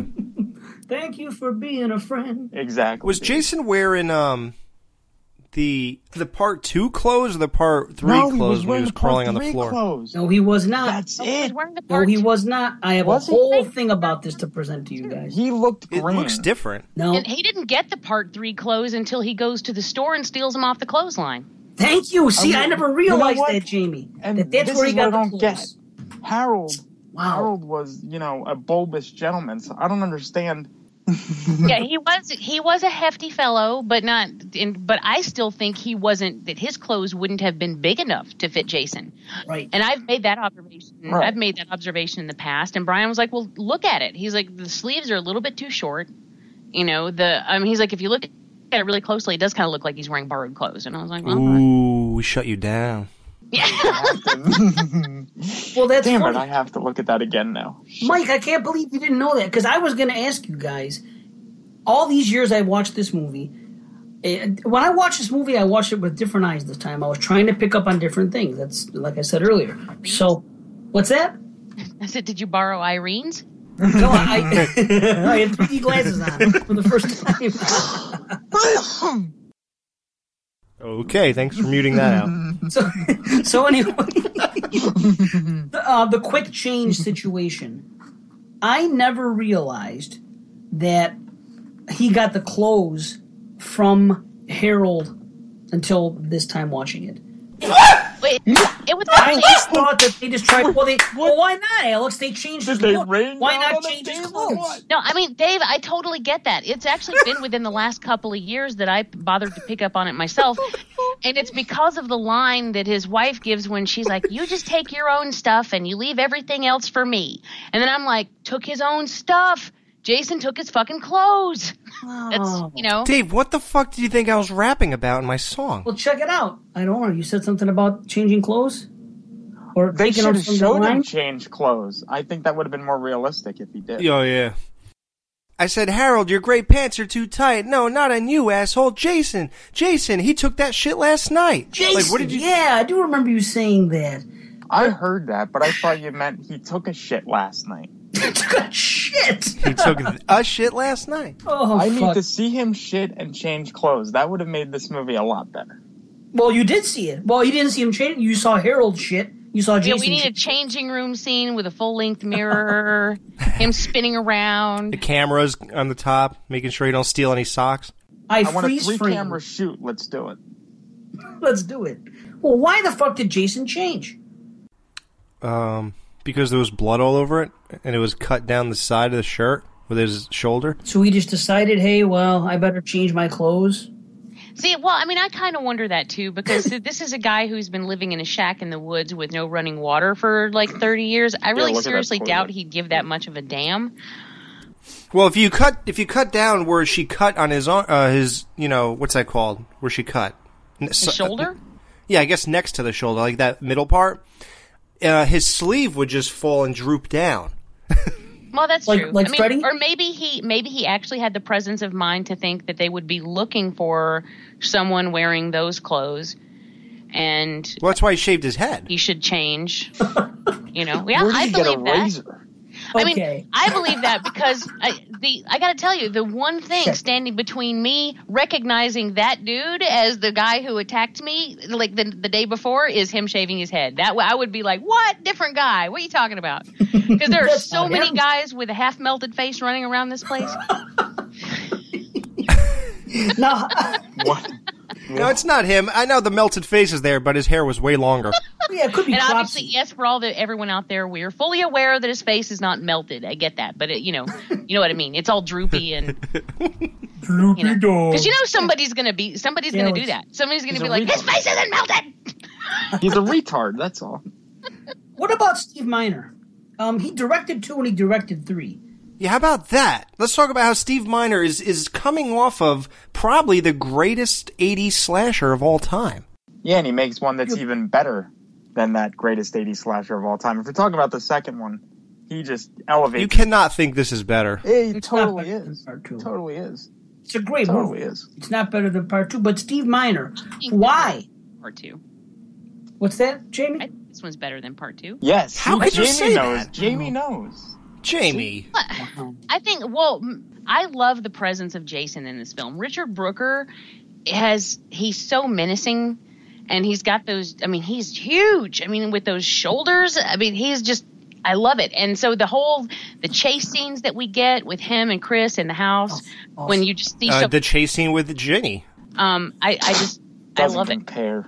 What? Sackhead is just compare. Sackhead's scarier, but the, uh, they're both great chase scenes.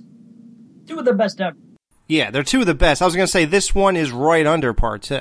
This is the best one in the franchise besides part two. They're right up there. They're neck and neck, two and three, Hmm. as far as Mike, how could you not like part two? Um, it's it's because it's just, dude, Steve Dash and Warrington Gillette. Okay, valiant effort, but in, compared to Brooker, they're just not. No, Yes, they are. Dude, Brooker was awkward, if anything. The way he had that big hunchback and the way he walked away after he shot Vera Oh, I so love that awkwardly. scene. Oh, That's oh, great. Yeah, I, I, I, that's like a strut. That's a badass. I don't give a fuck strut. Dude, it's a fucking, I got poles on my back strut. That's not a badass strut. That's a, goddamn, this padding is awkward. I can't even walk. I think, padding. I think it's awesome. The way he walks out, shoots her, in the way he walks away, like I'm the Like a motherfucker. gangster? yeah he, dro- Yes, he like a drops the mic and he's like i'm Yes. he's like bam don't give a fuck and then Yeah. walks away that I i love love.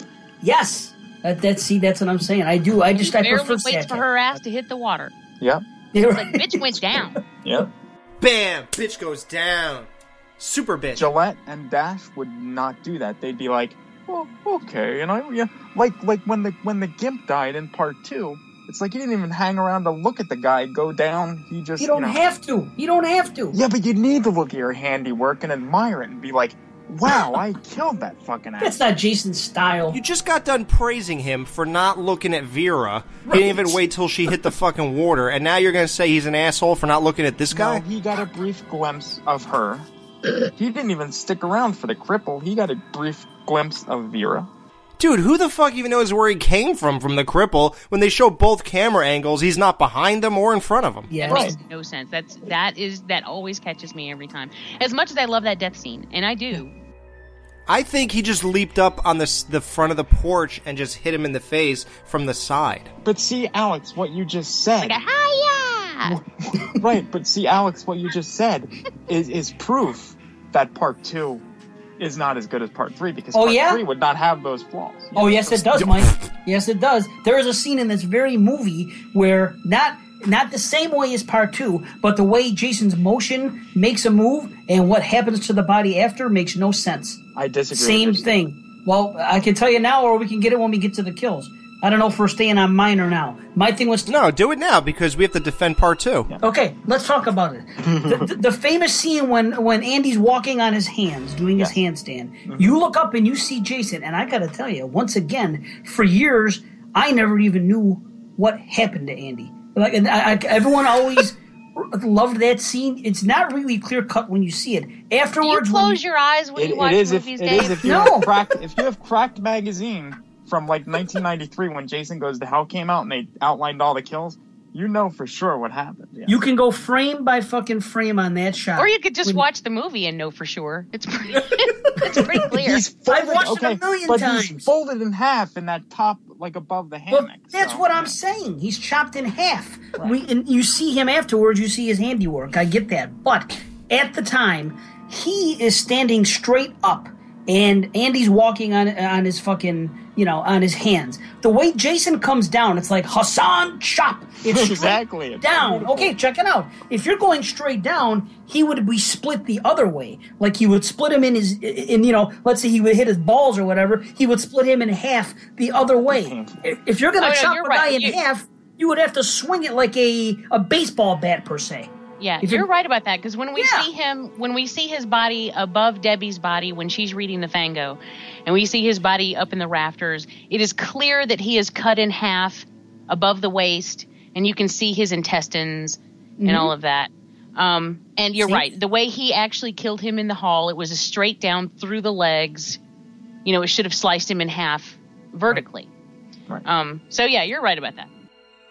I'm I must be missing something because I always thought that that that is how he was sitting up, up on top of uh, Debbie. He was he was uh, split down the middle and folded over. D- Well, maybe I need to go back and, and pay closer attention to that scene Did- because I I, freeze framed them swear that when I just saw that when I watched it last, I was looking at it and it looked like it was his waist. I'm looking right now. No, it is split. Oh, it is okay. Well, then never mind. Yeah, Dave, it's it's proper. Apparently, I close my eyes when I watch movies. yeah, I don't look at that part either because Jason scares me when you know just. Wow. Well, I guess we'll put it up for, for vote or something. I don't know. Yeah. Either way, the, the the the the point is we're questioning it the same way. You know, we're questioning the kill just just like Mike says. You can question the kill, which that's a fact in part two. Yeah, but Jason could have just jumped up on the ledge on the side where the banister is of a deck and just hit the, hit him in the face with a, a machete. He didn't have to. He, it, it wouldn't make sense if he even was in front of him or in back of him. How would he hit Mark's face from from the front in that way? I mean, it would be sort of a weird type of swing. yeah, he'd have to be to the side in order to hit him at the angle that he did. Right. So it, it makes sense. All right, let's get into the movie though. Steve Miner, though, these are two different movies. Do you think he he even questioned why they were going to change Jason's look? Was it his idea? You know what I mean? I just find it odd that the same director of two, two Right. films consecutively. Yeah, he didn't hold on to it more tightly. His own stuff. Yeah. Isn't that strange? Uh, why do you think they would do that, or do you think he's even the guy responsible? Well, maybe this time, maybe this while later, he thought, or he didn't any longer like the look of that Jason and wanted to evolve it into this one. The only thing I know about the look of this is that when Savini came in, it had already been designed. Like the the face part had already been designed, and the the person who designed the face based it on the Savini design from part one at the very end, the kid Right. design. Which is cool. And so when he came in to do the effects for this film, that part had already been done. So he just took that and ran with it. So that's not even something he did. Um, it was just something that was based off his original design. So I don't, I'm not sure who made the actual decision to go bald and, you know, all of that or why, but I actually like it better. Well, if somebody had a, th- an archetype and it, it was a mask and a bald guy and the green outfit, and they said this is what we want him to look like, then then I could see you know Steve Myers saying that looks great. I'm guessing that whoever designed the head for part three was looking at the design from the kid Jason from the original and tried to go from there. Otherwise, either that or they didn't want hair hanging out from behind the mask. I don't know. I mean, I've never heard anybody saying, excuse, I never heard anybody say anything one way or the other as to where it came from. That is the one improvement. I'm glad they got rid of the hair. I don't like like when that when they brought the hair later on and like fucking nine and wispy- ten and I hate those wispy pieces of hair hanging out. God, it just drives me nuts. yeah, so do I. Just keep them bald or keep. I have no complaints on part two. Part two with its own entity. I love it. That's fine. But after that, once they made him Jason Baldhead in three, he should have just remained that way in, in you know every other movie from that that forward. Of course, I don't get that bumpy head and Jason Goes to Hell either. Like Oh, I don't understand what that's about. It looks like an like a, a spider's egg sac on the hiding behind the mask. It's pul like I swear if you look at it, it pulsates. Ugh. it's fucking gross. They did nothing right in that movie. That's another story. Alex, uh, well, all you guys, there's one thing I noticed when Edna's watching the news, and they're talking about the massacre at Crystal Lake. They say that there's eight bodies discovered, and and then, then they said it's the mo- it's the brutal and most heinous crime in local history. And they're talking about the night before. The- And then, did they forget about five years ago? that's what I'm saying. What about part one? Ryan, What the fuck is with that? I think part one had a higher body count, honestly. Oh, of course. Either way, I found that funny. I'm like, why is that the most fucking like it never happened before? It just fucking happened at the same place five, five years before. that makes no sense. No. I told you this movie's not as good as part two. All right. Well, here's the question I have about as, as long as you're talking about Edna. Well, actually, two things. One, first of all, are they are we really supposed to believe that she's older just because they put curlers in her hair? That chick is like 24 if she's a day. I am not going to buy that she's married to Harold and she's all run down Yeah. living in this storehouse thing. and secondly, who in the fuck has a bathroom with corrugated aluminum walls? in their home. I don't understand this house. I can't figure it out. And Brian's like, well, they're living behind the store. Okay, but it's still a living area. It's still living quarters. I don't understand Hey, it. honey, we're gonna have a really shitty bathroom because we live near the store. Right. They don't have a bathtub. They don't have a shower. They have a toilet with corrugated aluminum walls. It looks like an outhouse. And I don't get it. I can't make this They whole drive thing up to Higgins Haven and get washed in the in the lake. Yeah.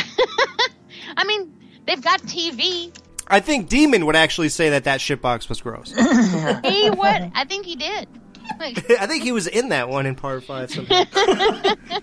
Well, part five did rip it off. They did the exact same thing with the shaking. Yeah, and shitting and no wiping too.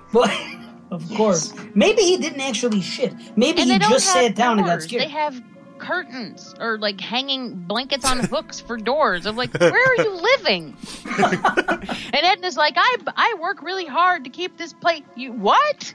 No, what? No, Dave. They you actually hear Harold's shit hit the water.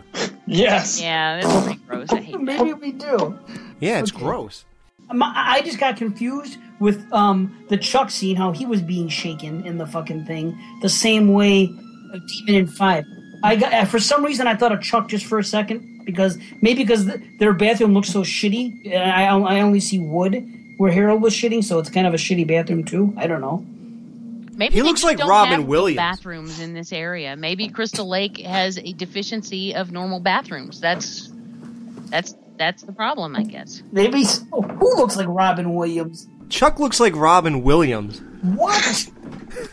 He looks like a pothead Robin Williams. He looks like Robin Williams. Yeah, pothead um, Moscow on the Hudson, Robin Williams. Wait, wait, wait, I, wait! I have, I have something that's pretty redundant. He looks like a drug addict Robin Williams. Actually, I just pulled up a picture of Chuck, and you're totally right. Holy shit! So Like Mork on- he looks like Mork on a bender. Chuck from Mork. Heavy shit, man. Clearly, Chuck and Chili are Cheech and Chong. That's the whole thing. Yeah, it's Well, Chili's a pretty, you know, upset. I mean, she's a poor excuse for a Chong, I think, but still. Yeah, Yeah, she's Well, not yeah. even Mexican. Why? Right. she's Mexican. She wasn't Mexican. Sorry. Yeah, she's Mexican chili. um, yeah. So wait, yeah. Well, let's get to some aspects that are worth talking about, like the opening music. Ooh, I love it. Now, look, we could. I mean, tell me the first time you got into these movies that you weren't like, oh, what the fuck? Like, what are they doing here? I've always liked it. I've always love- thought it was kind of cool. But it doesn't fit anything that the Friday movies are about. No, I mean, I guess that's true, but I always just thought it was kind of catchy. Um, It fits in. I can't do it. It's a, a yeah. It's a play on the fucking.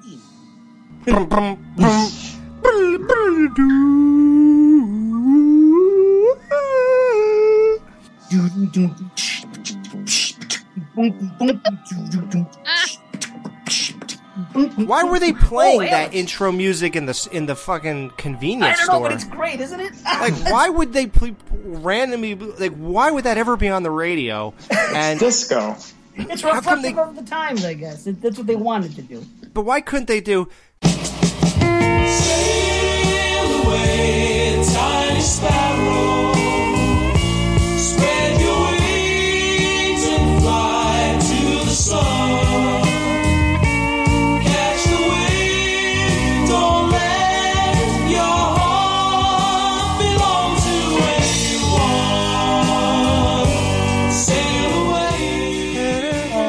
love it if they had played that song. That, That would have been been- awesome. Yeah, that would have been a cool nod. Yeah, what a nod to part one, and also because you know part threes are always reflections of part ones of uh, all the time. That's this right. is true. This You is know, true. you Let you tell are in my same mindset. What That's my mindset too. Is Mike talking to us? yes. He might be talking to himself. talking about his mindset. You were in my mindset. I think, uh, Alex, that's even compounded in the choice that they made for the ending here, because there are three different versions that were uh, talked about, and with the ending that they chose, I, you know, that was clearly a st- a, a a conscious decision to uh, mirror the first one. Right. Well, yeah. It was, but you know why? Because this was supposed to be the end of the series. When they when they told Steve Miner this is going to be the last movie, so that's why he did what he did at the end because it was playing off of one. Well, this happened in one. Let's have it all end here in three with a similar thing to one, and credits roll. Series. You know what's hilarious though? Like if you watch Crystal Lake Memories, every movie was going to be the last one. True. Yeah, I know. Yeah, I was gonna say. It's like, well, we were going into this. They told us this was going to be the last one. They didn't want to do anymore, and They all say that. Even the first one, they say, "Yeah, we thought it was a one and off." Fucking Paramount's a joke. Hey, look, something about the opening song I wanted to throw in quick because you'll appreciate it. My daughter, I let her watch the end of two the other day, her first taste, and the beginning of three to make her happy about the music, figuring she wouldn't be scared. So you do the first thing she says when the song is playing, she goes, "That sounds like the Simpsons Treehouse of Horror episodes." and you know where she's coming from? It does with that whistle that.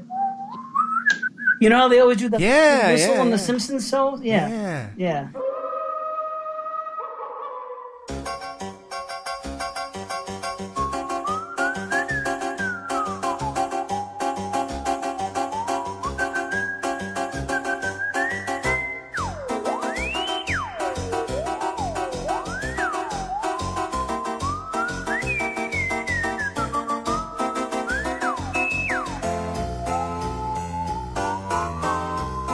Yeah, that's awesome. Yeah, I'm glad that she knows that. That means she's being raised properly. I do what I can. that she knows uh, the Simpsons Treehouse of Horror. Every whoever doesn't know the Simpsons Treehouse of Horror, you have to reevaluate your life. Yes, or if you're just listening to this show, you might want to reevaluate your life. like, how can you not watch those? Like, at least the first ten to fifteen, minimally. I cannot believe that's not a part of your regular October rotation. They're rotation. fucking great. They are great. They're amazing. And, well, how about that? The, the, these movies are great. Parts one through four. If you're listening to this, uh, once again, reevaluate your life. You have to watch these fucking movies. I'm sorry. Now, Mike, you're a connoisseur of high grade, high quality film and transfer to Blu-ray, correct? Yes, sir. So, in your professional opinion, Mm-hmm. you you actually are a professional. Didn't you do this for a living? Um, we can say that. What do you think of the film stock and the the grade of the Friday Thirteenth Part Three film? It looks when you like watch shit. Now, what is wrong here? Now, did anybody check the fucking gate? Like, is that the problem here? That nobody's realized shit gets on the fucking camera and they just let it go the whole time? Or is this a problem with the film? Like, what is wrong with this movie? It's a problem that nobody took the time to go through and remove the instances of dirt and things like that in the actual film when they were doing the transfer. Very upsetting about that. There's some things where you could see something in the same part of the screen for like seconds in a row. Paramount didn't give a shit, and they just, you know, Well, when they filmed it, they were probably so obsessed with the 3D thing, and especially with the price, the money they spent on these 3D cameras at the time, which was ridiculous. They were probably all about the 3D scenes, and they just didn't put all their efforts into you know the stuff that wasn't in 3D. even well, even if you look at the Paramount logo in the beginning, it's like there's dirt in the mountains. What? Yeah. There's never literally noticed dirt in the mountains. Wow. I'm glad I never wanted, noticed like it. green mountains, and it's like there's dirt. Very Green. Mountain. What is that? Coffee? It's no, it's bad, dude. It's really bad. And here's th- they could fix this. They could give this the Wizard of Oz Jaws treatment where they go and go to every frame and fix it and contrast it and make it nice and pristine like the other ones look naturally. And uh, like this is a train wreck of a of a, a film stock. And it probably is because of the 3D shit. And uh, they could go and erase like watch watch the restoration of Wizard of Oz and look at what those guys went through. Well, Paramount's no Warner Brothers now. Let's let's. No, and they're not going to charge thirty bucks and get a fucking someone to spend thirty bucks on their blue either. Right. That's the thing. This movie isn't Halloween and it's not Jaws. So no matter, despite what you guys think, I know you think it's the great, since Jason supposedly is the greatest slasher of all time and that you think this is his best movie, guess what? The, the real world doesn't think that and they don't believe that other people think it either and people will buy it based on uh, restoring it that pro- the proper way. They're just not going to do it. I think it's because of the 3D and how shitty the 3D looks now, and, and how shitty the the props look now, like with the snake and with the fucking eyeball and things like that. I think that that's what takes it down a notch, and it makes people, um, you know, the people that are opposed to the movie, it just it knocks it down a few pegs because of things like that. I'll tell you what should happen. Paramount should license it out to Criterion Collection and let Criterion take it and clean it up. Yeah, you're right. Get rid of it. Give it to somebody who gives a fuck. Or Scream Factory, just to put out one, just to put uh. this out. Nah, they're not that good. They're not that good. No, no, Well, no. some are, some Factory. Well, no, Scream Factory would not do what Criterion Right. would do. Criterion. Aren't. Criterion would never deal with deal with this this franchise though. They I was should, trying to think, you know, realistically here. Yeah, but see, we need a passionate millionaire goddamn fan of this movie to go do something. Well, when they put give out me the million box set, dollars, I'll do it. I'll be it. Yeah, you'll buy the, you'll license Give it. Give me a million dollars and I will do that. I'll do it. All right, Shit, give me a million bucks. Let's go. I think this movie is worth going through every frame and fixing it up. Maybe love you'll like it it better if they did that. Fuck it, all three, all four of us quit our jobs. Let's get some real money. Let's quit our job and just spend a year, and we all divide the movie up, and we'll all take apart and clean it all up. We'll be done in a year. All right, count me in. Nothing. All right, let- now where's our million dollars? Um, That's what we're missing here. All right, so yeah, so d- despite the film stock, this movie looks. Ama- Jamie, what is it? How how beautiful is the lighting and atmosphere and the music? Top notch, right? Not really. What? Like, no, I mean, no. That's I, disappointing. I don't. I no, I don't think so.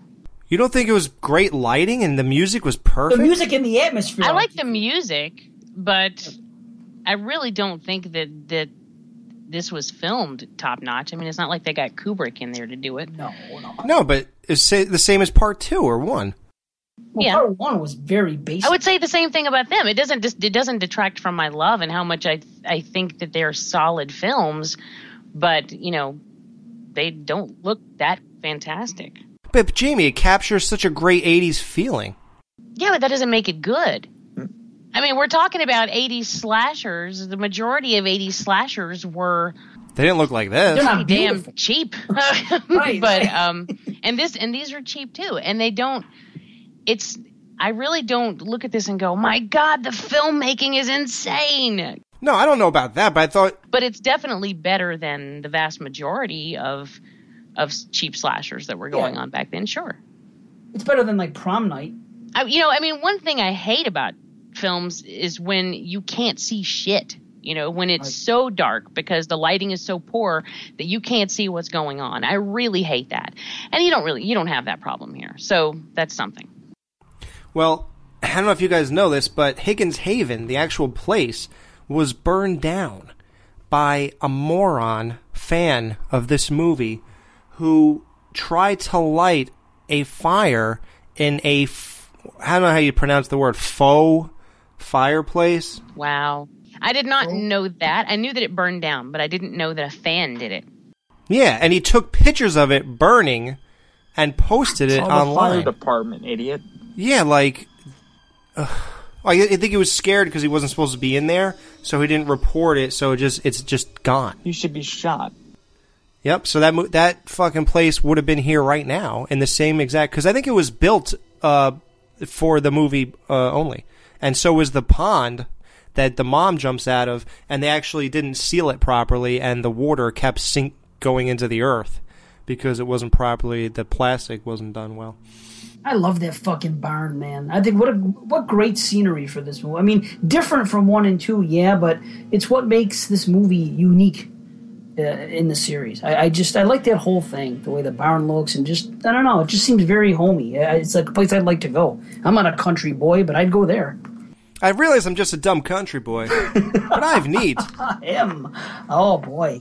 Edna watches the news, and Ginny is uh, is on the news, and that's Steve Miner is the newscaster, as everybody found out in uh, you know all those documentaries, and so that proves that it's it's weird because people are saying that the end of part two was a dream, and that's why Jason never jumped through the window. That's why he doesn't actually look like that and all that type of shit. But uh, obviously he did. Otherwise, uh, the same exact ending in the movie where Ginny is going into an ambulance would not have happened.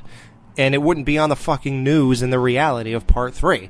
So obviously he actually did jump through the window, guys. So you have to say that he shaved his head and changed his clothes to hide his identity. I don't know why he even knew about cops or knew about that type of stuff, but I guess he did. Hey, you know, he's like a savant. He really is. In some ways, he's completely fucking stupid, but in other ways, he does a lot of thinking. Like, he does a lot of thinking in too, with the hiding and the jumping and the fucking out of the bed, and he thinks to take the fucking, uh, the coffee pot off the fucking thing when it's whistling. And in this movie, he locks at the end, which I think is brilliant, he locks fucking Chris in when, he, when it's the final showdown in the barn. He has the presence of mind to say, this bitch ain't getting out. So I'm going to turn around and take a few seconds and lock her in. I mean, that takes thinking. So Yeah. He's not as dumb as they make him out to be. In certain, he's like a savant. In, in some ways he is, and in some ways he isn't. It's weird. So the big question is why would Andy hook a loser up with a hotter chick than he's with? Did he look at Shelly? It, it- does anything make sense about? I mean, because It's his chick is hotter. That's why. They're both pretty. Ooh, look at Jamie. They're both. No, I Debbie is Jamie. in Debbie that is smoking. Debbie is the hottest chick ever in any Friday. I don't care who says otherwise. They're wrong. I'm going to tell you guys something. We ran a poll, I wish I felt that way. our Skeleton Crew group page on Facebook, and I put up the three chicks, you know, the three main hotties in this movie, and everyone's voting on who's the hottest one, and we got a lot of votes, well over 20. I didn't vote because I thought we were just going to save it for the show. Well, we are, but now that Jamie's going to contest what I just said, Well, I contest it too. what I say is the truth. Well, can I vote now uh, live on the Yeah, show? that's what we're going to do right now. Okay, So, I'm going to go on Facebook live. It's Vera. okay, Mike, who's your vote? Debbie. Yay! Debbie? Oh fuck, you might have messed things up. Plus, you see Debbie's boobs, so that yeah. Plus, and they're not huge. Oh, you don't see Debbie's boobs in every version. Did you know that? It's a widescreen, full screen situation. Yeah, some some prints you can't see the nip. Yeah, I, I know, because when I was a child, I didn't see them, and then when I got the widescreen version, I was older. I was like, wow, I can see boobage. You, yeah. Yep. You couldn't see him in the beginning? Not in the full screen No, VHS. not in the. Nope. Correct. Right. Depends on which which version you And have. believe me, I tried to pause and like and slow mo it just to like see, and you don't even see like the top of nipple. You Right, you don't see see, the nipple. like nothing. You know what? Unless I'm counting wrong, I don't know if I counted my own vote. If I did, it's a tie. Be- between between who? Between Debbie and Vera. I think it's going to be between Chris and Vera. Mike? Uh, still dead. Chris is Chris is new. Ew, ew, ew. Never heard that before, but okay. Okay. I have no problem with Debbie. Don't get me wrong. I'm just predicting that Yeah, Chris doesn't do most it. people. Yeah, I their think the votes tie is between is going to be between Debbie and Vera. It's got it. Jamie is correct. Ah. Yes. Mike is correct. It is Debbie and Vera tie. Now this could be wrong. Although I love Chris, I think Chris is beautiful, and I wanted to be Chris when I was a kid. So Did it happen? no, it did not happen. We can make it happen. I also wanted to be, but I could attack you in the woods. Right. And be a douchey boyfriend. Um, I also We're just trying wanted to to be get to Tanya Roberts again. from um, Tanya Roberts. Tanya, yeah, Tanya Roberts from Tourist Trap. No, you mean Tawny Kitaen. No. No, No, that's Witchboard. Oh. Would you settle for Tanya Roberts on that 70s show? no. Oh, she was a MILF, man. Shit. I mean, no, she was fine, but in in Tourist Trap, holy shit! Yeah, when I was, was- a kid, I wanted to grow up to be that. I was like, I cannot wait to wear a tube top with cutoff shorts and pantyhose and high heels. That's Did that happen? That could that still might have happened. Yes, but That might have happened. Okay. She was very pretty. I don't know. I just think Andy was trying to torture Vera. Maybe they had some kind of thing going on that he just wanted to torture the shit out of her and say, "Here, here's your date, bitch." It just so happened. Kelly is a nice guy. Fuck fucking Shelley. He's actually not a nice guy. Shelly is me, No, he's not. but Mike. not crippled. No, you wouldn't go that far. You would learn your lesson after one or two Actually, I wouldn't times. be able to swim. So if I tried to like jump into the uh, pond or lake or whatever the fuck it was and scare uh, Vera, I'd be dead because I can't swim. Dude, he looks like he ate you. he doesn't look like you. Mike, you would fucking. You're not. No, He's not you even wouldn't that keep bad. He actually fits into a wetsuit. That's right. He squeezes into one, but You wouldn't put yourself down that much for fucking to try to get fucking pity fucking attention from people. His name is, they should have called him Belly, not Shelly. Should have called him fucking jelly. Speaking of eating way too much, now who's an expert here on, on pot? Uh, it's you, right, Dave? Uh, okay. Are you the weed expert here? Yeah. As in what respect? I I would say in all respects, I know an awful lot. Okay. Jamie may too. I mean, I, I've never had the discussion with her. Would you overdose on any level and and or die if you ate? No one in, in recorded history of human has ever uh, overdosed on marijuana, and as a matter of fact, that is the only drug that you can say that about. Yeah, but have but who puts it in the context of eating a pound of it? I'm sure you would overdose. No, you wouldn't overdose. No, you can't. Fucking fall asleep. You you you cannot overdose on it. You can't. I believe Well, you just you can't overdose. Like what he's saying is the worst thing that would happen is that it would just knock you out. Like it would just you know tire you out. I mean, I think if you tried to force like any anything else, if you tried to force a bunch of it down your gullet, you might throw up. But Oh, you're not going to pay to OD. see that. Okay. Uh, Rick wants to have sex with Chris one time in the morning and two times at night. I like that. I've What changed my afternoon? opinion. I've changed my opinion on Rick. He's not a douche. He is still kind of a douche, but I've all but he is all about the nookie. He is only there because he wants to fucking bang this chick. He doesn't Right. really, and I never before, eh, except for one line. It's like when he says fucking, and he then he goes back to douchiness. But he's just like, how do I break through? That's a little fucking douchey. How do I break through, Chris? I want to get back to you. So I could fuck you later. Yeah, or whatever. But I mean, fucking, but still, But he gave up a weekend with Mary Jo Conrad. Yeah, or so he said. to be there with her. yeah, the The, Mary, Jo Conrad. I think to see he's smart because this chick's only, you know, he hasn't seen her in a couple of years or whatever, and she's only coming in town for the weekend. He's like, well, I'm gonna fuck the hell out of this chick while she's here. She's coming back. she's gonna come, and he doesn't think about this. He does not care really that much that his car gets fucking trashed a little bit. That this happens. He straight up says this, that, the other thing. I want to fuck once in the morning and twice at night. He is all about the pussy. He just wants to bang the hell out of this chick for fucking the three days that she's there, and then whatever happens, happens. So that makes him cool again. Yeah, that does kind of make him cool again. See, all those years of the, he wanted to he wanted to be her love interest, and and he just acts and looks kind of like a douche. So it was easy for me just to point the finger. But now, Yeah. You know what? His, his face and hair his- and his, his clothes. He looks like Christopher Reeve to me. He looks like a fucking Ah, a, a, a lame looking Superman or something. I don't know. Yeah. But I don't hate him like I used to. I don't think he's a douche as much because I think bottom line he's all about fucking just just banging the hell. He's out all about the nookie. The what? The nookie. Yeah. I was going to Well- do that. oh, sorry. Those are the first words I said. He's all about the nookie. Mm-hmm. I was waiting for one of you guys to jump into it. Yeah, I set you up. Don't worry, I, I slam dunked the alley oop, baby.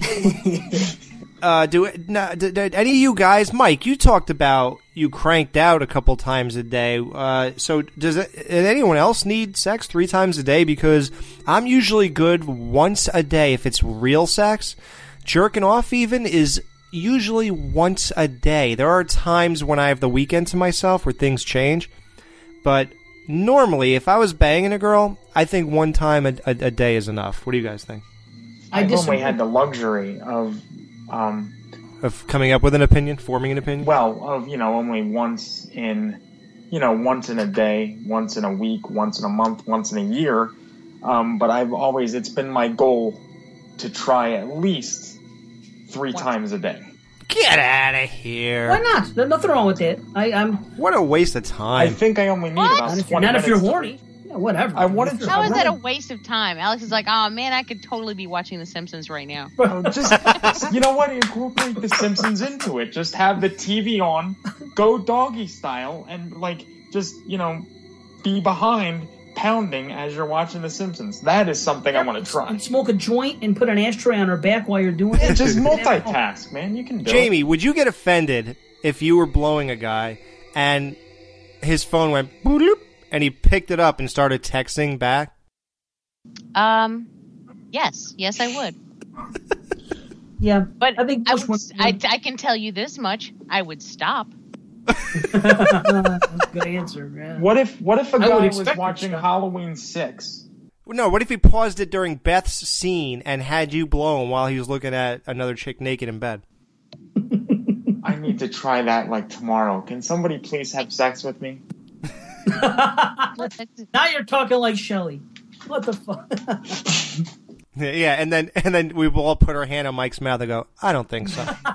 Which is great. No, that actually reminds me of a funny story. When I was about twenty, um, and yeah, I can even I can remember back that far. Um, wow, thirty-seven years ago. Holy shit! and 18 cats ago. Um, I was about 20 and I was with this guy and it was in the morning and uh, my, um, we'd been like, had, we'd had the stereo on. And so it came, it went into morning news and, but we're in the middle. And so, but you know, while the morning news, it's just sort of little snippets are coming into my, are coming into my consciousness, you know. And there's a story about this guy who, are these two guys who rob a convenience store and then they jump on a paver to get away. And pavers top out, or like a scraper, you know how they scrape the roads before they repave them. And those top out at like two to three miles per hour. Right. They mill the road. So they um they jumped into one of those to get away, drove it all the way to their house, and what ended up happening is the cops just they chilled Followed the out trail. and they followed the trail to the guy's house and pick and arrested him. So they're telling this story on the news, and I start cracking up laughing, and the guy was like. What? You laughing at my dick? I was like, "What? No, I was listening to the news." And then I was like, "Oh, sorry." yeah, he, sorry you couldn't hold my attention. Yeah, I would have said, yeah, you're underperforming. You're only fucking me. But it's so funny because it was so funny. That's immediately what he jumped to. It's like, oh, you laugh. You must be laughing at my dick. Wow, somebody's Poor got some guy, insecurities. right? Rick, what you said about Rick. Now think about it. He's let's say he's 25 years old at the most. Okay, he's Mhm. younger. There, it's a young. He looks older young- than me today. He does look older. Right, right. Today, I'm 35. he does look old, but he's supposed to be a young guy. Now you have this chick that's only coming in town for three days max. Of course, you're gonna have as much sex with this woman as you can. Oh, dude, I, I, would, would say the same oh. thing if I was him. No, there's not. I'm not disputing that. That's I know fine. you're not disputing it, but you're saying is that necessary, and I'm saying why it is. Oh, oh yeah, I guess so. Yeah. How about the bikers? The whole biker scene. You know, Sons of Anarchy invades Wow, nice. Friday the Thirteenth. They did have cuts on them. yeah, they were. I was going to ask you, patches? Uh, they weren't. They didn't have a top and a bottom rocker, which would claim territory. But they were a gang of sorts because they had like a black widow on the back of their Right. cut.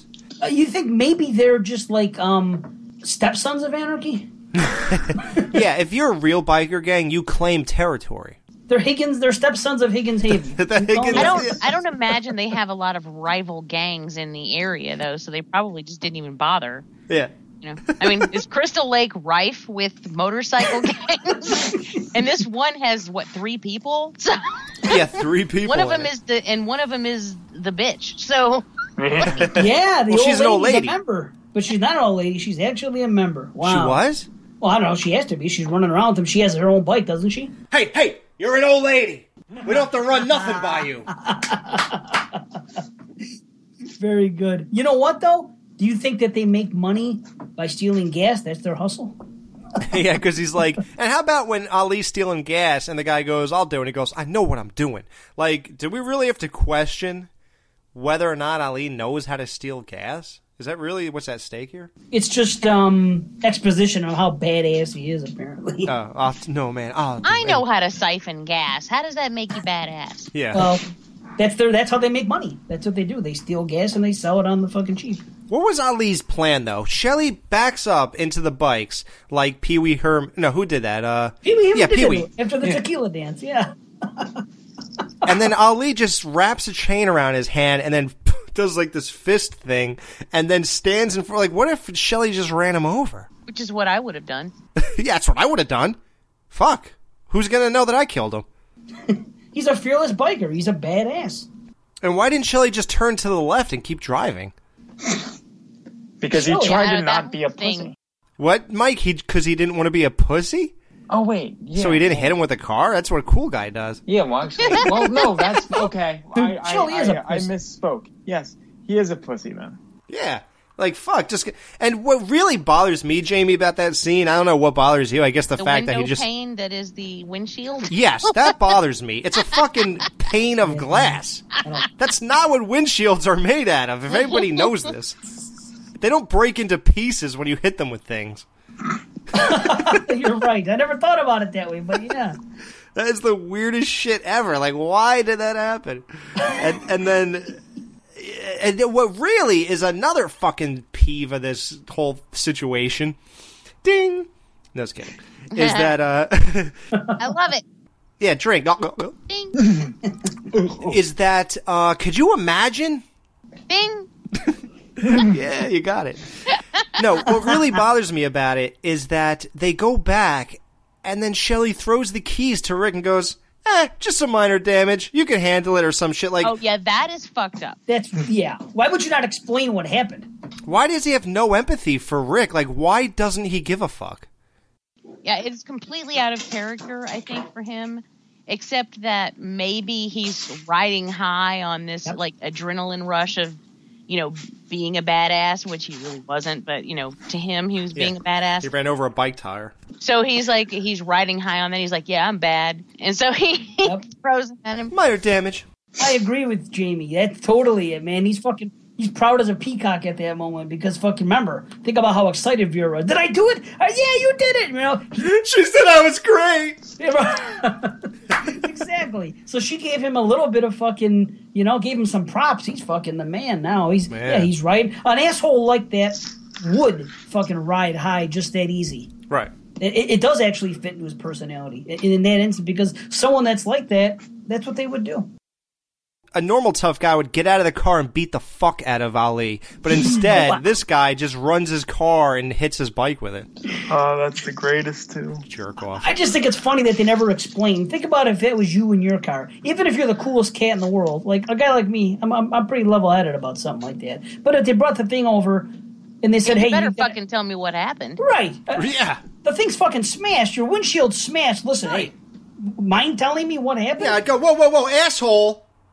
Come here. Come here, asshole. Right. What the fuck happened to my car? Yeah. Oh, some mi- no, no, no. I don't know fucking minor damage. I'm gonna take it out of your ass if you don't give me the fucking money for it right now. Kick his ass, Rick. You don't even. So Rick is the pussy, actually. You don't even have to do it that way. You could just say, hey, well, what the hell happened here, man? That's why I No, was. no, no, no, no, dude. You wouldn't You have gotta be angry. You show up at my fucking doorstep with my car in in in shattered glass pieces, and you say that you throw my fucking keys to me and say, "Eh."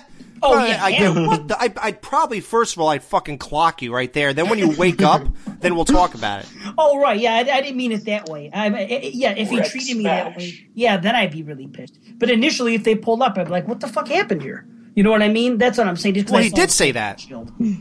No, And he didn't say. Well, he didn't say what the fuck happened. That's after. Her that's on. That, yeah, he did say that, but then He did say, after what happened? Shelley threw him the keys. He should have had a different reaction. But once again, it goes back to why he's not such a douche.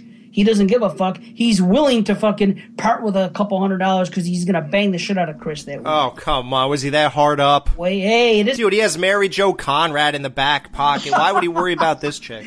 variety, brother. The spice of life. Yeah, That's right. all. Yeah, so is three hundred dollars. Or apparently like seventeen fifty, which is what that piece of glass might cost if you're replacing. Exactly. Yeah, we're talking about a fucking pane of glass for his car. So the bikers, uh, you know, they want to get revenge. And what what was Fox doing exactly? She's walking through the barn and It like, feels good. yeah, I'm just gonna slap stuff and act like I'm just like I don't care, and I'm gonna take a canteen off of a hook and just slap it and put it back on the hook. Oh, that's the best. Like the honey, the place is gonna be burned to the ground in a half hour. Why are you hanging it back up? Wait, they were gonna burn the place? Yeah, that's the whole reason they were stealing the gas. Oh, I just thought they stole the gas just to just to fuck No, with them, take it fool, they were stealing the gas to burn down the barn as retaliation for their bikes. Wait, when was that established? What did I miss? Is Mike inflating something over there? What is happening? That's Mike's laugh when he doesn't use his mouth. Dave has been watching this movie for 30 fucking years and never realized. Oh, Wait, when was that established? when he when he told him to take the cans and start pouring it around the barn. oh, he said that? I, I don't remember. Take it around the barn and start pouring. See, this is why I can watch movies over and over again, and it's like the first time I watched it. The pros and cons of being me. Holy shit. Fucking goldfish. I know. Mike, get some oxygen. Mike, it's getting dirty in here. Can you stop that? I don't want to slip out. Holy shit, man. We're gonna slide out of the dungeon. And how about when she she swings on the fucking rope and goes wee, and it's like, honey, we're all hiding and sneaking around. What the fuck are you doing? Way to be inconspicuous, Fox. Yeah, that's a little conspicuous. They don't Isn't get it? Oh, badass pleasures in their mind. Oh, badass. Yeah. So why, okay, then then fucking walk up like badasses and just say, "Yo, we're here. What the fuck? What are you gonna do about it?" Like, why do any of that hiding if you're such a badass and you're gonna swing from a rope? Well, it set up a good kill situation. That's all. That- That's the answer there. It set up an interesting. Oh, what's this? Yeah, she just didn't come the, the rope swung back. A, a one ounce rope had the weight to swing out again, even though she wasn't on it. Yeah, it is uncharacteristic, though. I'll give you that. You know, when I was a kid, I thought that was Phylicia Rashad. Oh, From the wow, Cosbys? right? Yeah. The younger version. Yeah, that could work. Put the bitch on the phone. God, your your nose is on fire today, Mike. the fuck is it with you? I picture him flying around the room. like a balloon. yeah, he's like a balloon. Yeah, you, you pop it. Mike, you're ruining all the background music on this episode. He's like the old lady in Suspiria. Oh shit! I can't take it. I can't take it. Oh god. Okay, I'm better. So Chris talks about her past near a fucking drainage fucking tunnel. Because that is a romantic spot. What are you talking about? he took her to the sewage drain off place. That is hot. Mm-hmm. Ah, Sewage drain off. That's where they else hang I out. I never noticed. Holy fuck! I just thought they were sitting there on a piece of wood. Oh god, and I thought I was bad. I. So now we established about this bizarre uh, in- inconsistency of Jason's clothes. Now everybody knows this. I'm not saying anything new, but let's just put it in the show officially. When she day- daydreams or whatever about Jason, or no, it's not her thinking. It's actually they're showing us what happened. So this is supposedly real to life. Yep. Jason's chasing her in like he keeps like fucking tripping. I don't know if he's like stuck in a bear trap or some shit, but he he can't seem to get up. Just fucking grab. I don't know what's happening in this scene, but uh. It's so weird. I'm like, what the fuck? So his hair is shaved already, and his clothes are Harold's clothes. Like, how does that happen? Two years ago. Yeah, two years ago, before part two, you have part three, Jason. Yeah, that, that is that whole thing is. I I, I got to tell you, I am not a fan of that dream, um, dream of that flashback period because it introduces the whole, you know, is Jason a rapist thing, which is just bullshit. I refuse to accept it or even acknowledge that that is a possibility because it's dumb. So. I, I just I don't like that at all. I if I wish they could just remove that whole thing.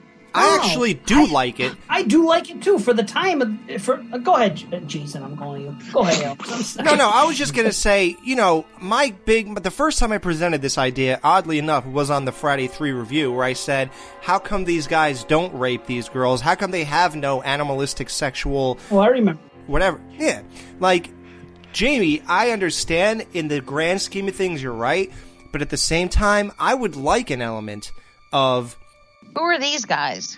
why are they not sexually involved? Who is they? Who? All the killers: Michael, Jason, Leatherface. Uh, Leatherface is leather. There are there are discussions in various sequels of Leatherface. whole- and women. You're right. You know, getting it on. But Jason would have banged almost every chick in part two, so we know that he's not a rapist. Because I think well because if you um. All right. If you want to get, if you want to put a whole lot of thought into it, you could say that Jason is anti-sex, like you know, because of the. That's the reason that, he, of course, he would know that. But like, You could go the whole, you know, his mother was anti-sex because that's what killed her son. So, you know, he is, you know, I mean, maybe it's just a an extension of what his mother was doing. Honestly, I think that's putting too much thought into it, and it doesn't completely hold water. But it's just, I don't. I you see the sin. I think, um, yeah, I mean, I think that, that his motivation is not sexual. So I, I think that his motivation is just murderous. And um, so I, I think if you introduce a sexual element into it, then you make him a completely different person, you know? Would Would you like that overall? Would it be cooler if Jason banged these girls? No, I No, like him. I like him as a pure murderer. You know, I think we have interesting sexual elements brought in, like with Norman Bates as a character. You know, um, Right. We don't need Jason. or like in like Hills Have Eyes, you have that. I mean, we have them in other places, and it just makes him a different kind of killer. I kind of like his his uh, the purity of what he is. He's just out to wreak havoc and to stop you from doing things Yeah. in life. I agree, and I like that, but I have to disagree on what uh, I, I do think that he raped her. And at this point of the series, you're only three movies in. You don't know a whole lot about the backstory of Jason. You know, uh, you just saw what he was in part two, and then you see a little bit here. That it's entirely possible because he's, you know, what he is, and he's naturally curious about sex, that it could happen. It could happen. I think it did happen. Yeah. Did she say she woke up and her pussy hurt? No. I'll tell you what, though. I figured out why. Here's more proof that he raped her. Because uh, you're right, Al, but it wasn't a bear trap. He kept slipping because of the pants. He had a fucking he had a heart on. well, and there there is another there's another aspect to this too. Why didn't he kill her? Right. And why didn't he beat her up? Why didn't he do anything? The parents came and saw it, and he fucking took off. Oh, because they didn't talk about it. That's why. Why would they not talk about? That's there's two things that make this make me believe it was a rape. That's the obvious thing. The parents never talked about it. That's what I always thought. The second thing was the, the what Andy says earlier in the film when he says as a joke. When she says, uh, "Is that all you two are gonna do? Have sex?" Or, and then he says, "Oh, what would a weekend in the country be without sex?" Cool it, Andy. And he's like, "Well, I didn't mean it like that. Or I didn't mean it that way." So what, that insinuates something. What else would it insinuate? Yeah, insinuate? she must have got fucked. Right. That's that's to me is what. Yeah, why but she they put that herself says there? that she but she herself says that she doesn't know what happened. She passed out and then she woke up later. She has she has no recollection of any kind of sexual anything or she would have brought it up to, to Rick when she's talking about it. She actually says she doesn't know. That's what she tells Rick. But what, But how what would she may have Andy know? Debbie- But I mean, so clearly, I think Well, Andy's something misstep is just based on the fact that she was attacked, not necessarily that she was raped, but just that she was attacked by a man in the woods. I think there's a. I think there's just a loop. I think there's plot holes, but I think you're both right. It could have. That's what I'm saying. Because why would he say that line? What, she, I what think she I think Rick, Alex nails it when Alex says there are plot holes. I think they didn't think this through when they wrote it. I think it was just a, eh, we'll throw this in here. Yeah, because Dave's making sense, and then but then you make sense. So I don't know. well, check it out. I'll go further. What she says to Rick, because he's a man and a man that she's been involved with, and maybe she doesn't want to have sex with him, and this is uh, another way of describing. She's not going to come out and say she got raped. What she tells Debbie, who may be her best friend, may be something completely different. If that were the case, she wouldn't say, I don't remember. She would just skip over it. She wouldn't make it a point to say, I don't know what happened. Maybe she don't want to get into it though. That's what I'm saying. That's what she tells Rick. She doesn't want to get into it. She's like, I don't know what happened. I passed out. I don't remember. Instead of just saying, well, this whole fucking tragic thing about a rape. Yeah. you know, because who tells that to a guy that they've slept with and in, in that situation? I just If she was banging Rick, then gets raped, she would be. Notice that she was uncomfortable with with uh Intimacy? intimacy. Yeah, she was uncomfortable with the intimacy, which is exactly what happens when you're raped. Even if it's your husband, your boyfriend, anything. That's true, but it can also happen when you just are attacked. I mean, like, Two years ago, violently attacked. I mean, people Come react on. to things differently. two fucking years, and you're not gonna hug your boyfriend or let him kiss you. I love Because Jason. a guy just chased you in the woods. Well, she also, well, no, keep in mind she's been away for that long, but this is her first time back to Higgins Haven since all of that happened. All those memories are coming rushing back. She needs time to, to like, uh, acclimate herself to where she is now in this whole situation. I, I mean, she's just going through a lot of emotional stuff, and also it's just bad writing. I think I think that yeah. Let's just yeah. Let's not go any further. I think we're just we're we're victims of bad writing right now. Right, I don't want to assassinate the. Yeah, the whole fucking review is going to be about the fucking rape. I don't want to assassinate Jason's character because I love him the same way you do, Jamie. But I'm just saying, at character, this yeah. time- it- well, you know what I murderous villain's character is coming under coming under fire because he might also be a rapist. yeah, yeah. We don't want to taint his his uh, fucking legacy here. We are fucking fanboys. Okay, all right. the character of Jason. Okay. Mike, do you freeze frame the movie when Vera's bending over and Shelly's looking at her ass? Is that a, a point of masturbatory fantasy for you? Don't tell me this asshole left again. Oh, I don't Son know. of a bitch! I knew that. I heard the noise, heard the boop boop, and then fucking next thing he was gone. I thought you were setting up a joke when you said that. I really did. That was a setup. I think it's funny now. It's a gimmick because we even talked about it at the beginning of the show. Mike walks off. It's great. I think it's fucking roll with it. I think it's funny. This guy. It's his gimmick now. I'm trying to get one thing done with him where he doesn't leave before it's over. I think it's a cult of torn, cult of thorn situation. All right. Well, Mike is gone, so we will continue. So yeah, Vera's ass. She doesn't have much of an ass for a fucking um, a, a Latina. I know that's the one thing I wish she had more of. Yep. She was uh, there's a, a scene where she's looking over the back deck or something like that, and you know she got that red jumpsuit on, whatever that is. Mhm. And so I freeze framed it one time at, at the end of a video because I did a, a tribute to her in this video, and because I you know I was running the Friday Thirteenth website. I remember that video. Yeah, so in the freeze frame, it ends there, and I wanted her to look hotter, so I actually added with a red uh, Photoshop more ass to her. Unbelievable. Can you believe that? Now, if you watch that video, now you'll pay attention and look at the fucking ass grow. Put that shit up. Yeah, the freeze frame. What an asshole I am. Put up "Died in Your Eyes" tonight. That was the best one you ever made. I just died it. No, that I know I did. Uh, I really need you tonight. Forever's gonna. That's what I'm talking. Oh yeah, what I say? Died in your arms tonight? Yeah. I, am sorry, I confuse. I'm talking about what do you call it? Uh, Total Eclipse of the Heart. That's it. Yep. That was the only thing I ever saw that made me care for the characters of the Friday the Thirteenth series. Yeah. I, I, I only saw everybody as red shirts in every movie, and I never cared about their characters. I just wanted to see Jason killing them. That was just me growing up. And when you when I saw that video you made, it completely changed my fucking opinion on, on, on things. I was like, wow. These are real people. That yeah, that's why I praised that video because it, it, opened something up in inside. Thanks. You know? Yeah. And I remember the, the second half of that video was a little tough for me compared to the first half because those were less less in depth people in a weird way. Like, or else maybe it's the series. It was later on in the series, right? when I did the first half, and then in that big crescendo, I have Jason coming back as a zombie, and it kind of takes away the feeling.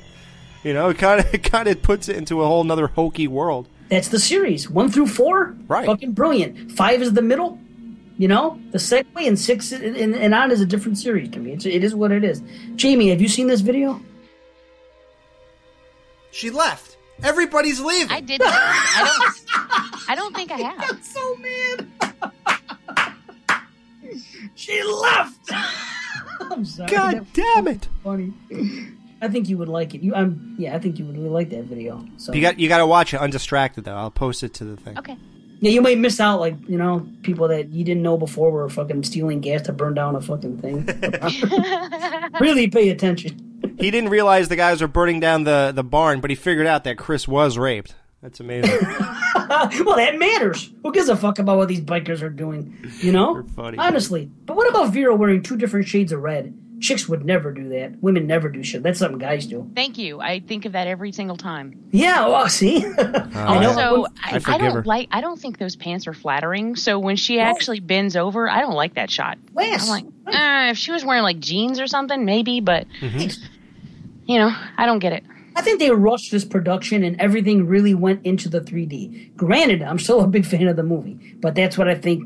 uh, The, the, you know, the parts of this movie that we're making fun of and everything else. Yeah, that blo- suffered due to 3D. I really think that, yeah. Yep. As much as I have no issue with 3D, but at the time it was what it was and it was new. Well, they And- say because of the 3D shooting, it, you know, it took hours to set up each shot because they had to do it exactly right because of using the 3D camera.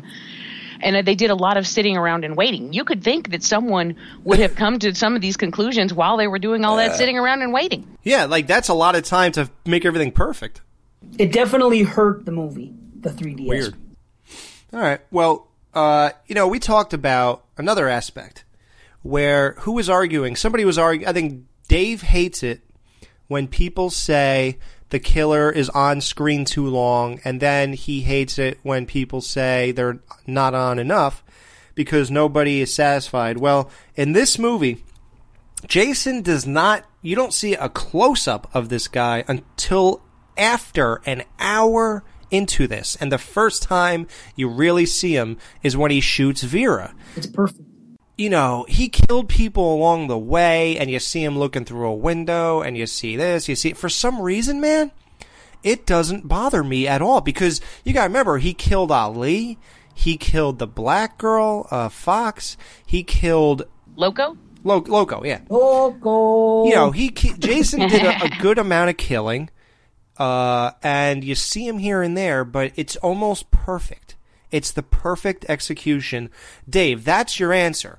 That is how much you should see your killer. Exactly what this movie did, and exactly what part two does, and exactly what part four does. Part one was too much not seeing the killer. It was all POV. That's why.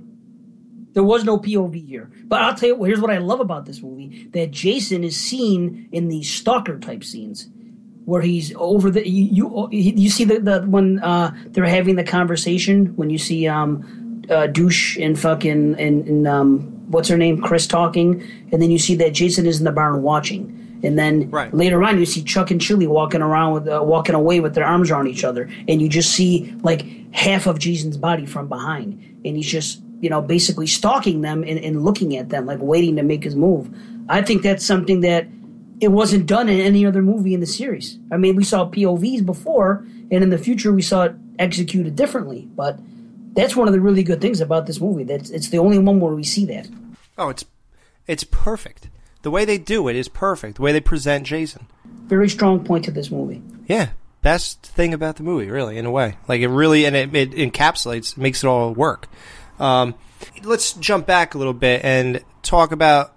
We've been praising this movie so far. I know we have been questioning things, laughing at some stuff, but now let's get to.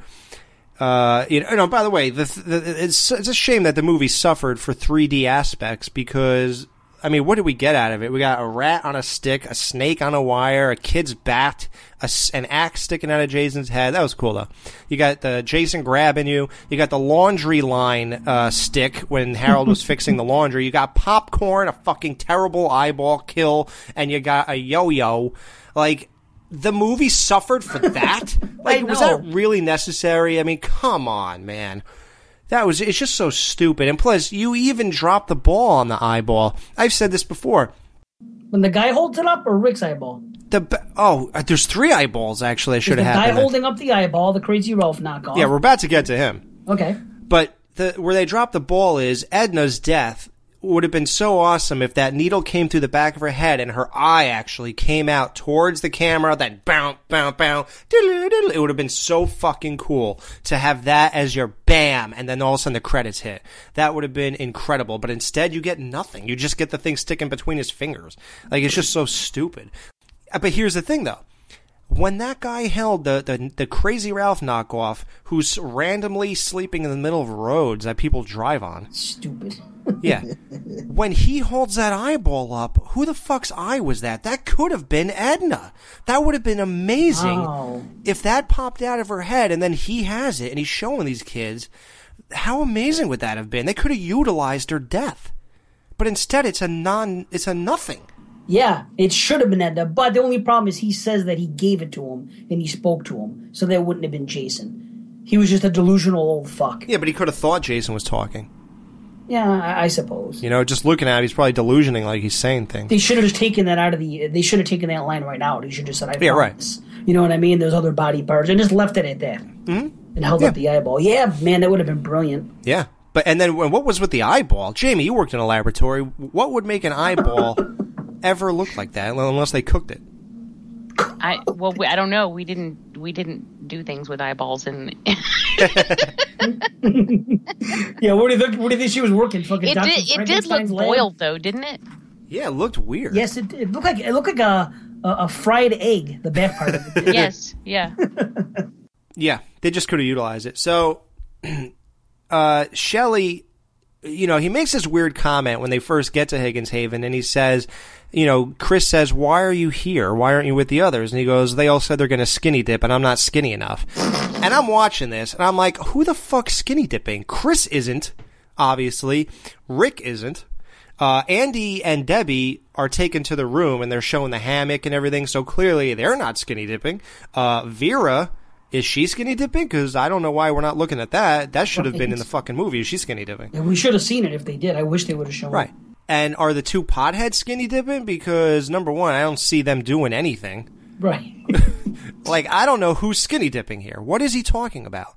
I just always assumed that when we see them like a little later, that it is actually later. That they were skinny dipping at that moment. That everyone just sort of ran down to the water and got and did that.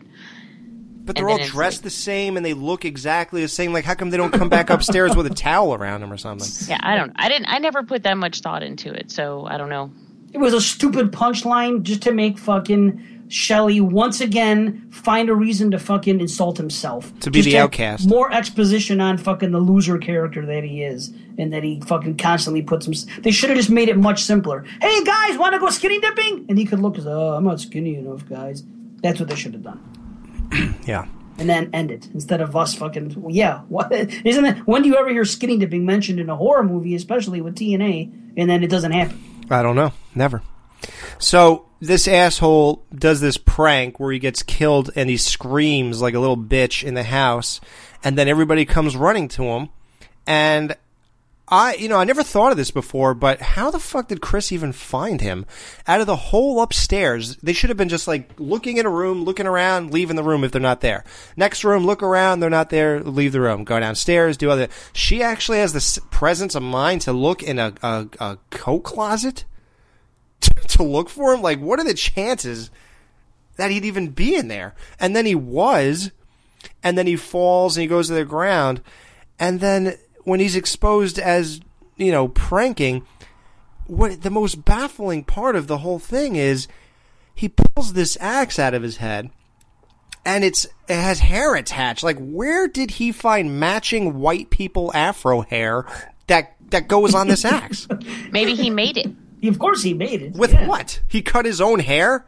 Why not? Not his own hair, just fucking. You know, he, this is something he specializes in. That's how those tricks work. It's no different than Tommy Jarvis as the kid in part four, doing his things, makeup effects and whatnot. Why not? So he found white people afro hair? Maybe he shot it, or he used his own hair, or he just fucking got it from the shop where, where he purchased it. Hi, uh, I want to put this axe in my head, but do you have hair that matches an asshole's haircut? He may have done it that day, Alex. We could give, we could say that. Maybe that that morning before they left, he got a little baggy because his whole life's in that little box. Cut a little bit out. And that little thing.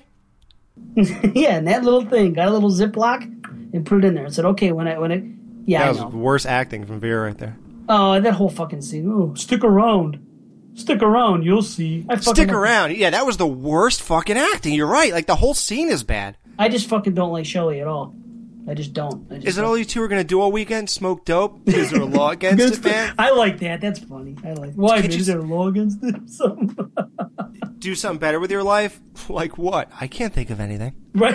I, I don't care. I like that. that Yeah, that was actually okay. It's funny. It's funny. Debbie uh, is pregnant in this movie, so that counts as a double kill in a way. But Wow, that's uh, I just think it's weird that she's sitting up in the closet when she's dead, almost like a prop, waiting for uh, Chris to come in and discover her and then fall on her. That's kind of that's like the Halloween shit, you know, like the the funhouse bullshit, which I don't like. Well, it's like, okay, why in the hell would he have stuck R- uh, Rick? An- t- what the fuck is his name? An- Andy. Why the hell would he have stuck Andy's body way up in the rafters? I mean, and how did he do that? What he he couldn't cl- he couldn't step on the bed to do it because it's a hammock. Can you imagine him climbing? Ding! Can you? Can you imagine him trying to step on a hammock with a body in his and he's swinging back and forth? And there's no blood anywhere until it drips down onto her magazine. Why not? Strategically, right. Yeah, that would have been gushing like blood. pu- Oh my god, you could, you'd mop it up for a weekend. Oh yeah, especially be- the way he looked when they showed him. Yeah. Well, another what the f, Chili. Her panic mode is just bizarre. It's like this slow run with this squealing, like just like running slowly through the house in no real direction or no purpose. It was just so weird. And then She was high as fuck. Keep that in mind. yeah, maybe. And then Jason, you know, gives her the hot poker in the bread basket. That was the best part. It sounds sexual. And then she go, she just stands there and lets him do it. Like she, she's just like, Ugh. she just makes a face when he steps her in the stomach. It's just the weirdest high person I've ever seen. Like it's exactly, I guess that's it. She was just baked, so she couldn't have any real Her frame reaction of. time was slowed. It's slow bad. Yeah, it's so bad. Um, I got the well for her. I have a question. Do you guys think Jason put the fucking snake in the in the fucking in, in that thing? Well, what was it? A pet snake or something? Oh, oh no, No, it was it uh, wasn't hamsters pet. Or was a- mouses are supposed to be in there, right? No, because I think that's Rabbits. why the, it was the rabbit, rabbit hutch.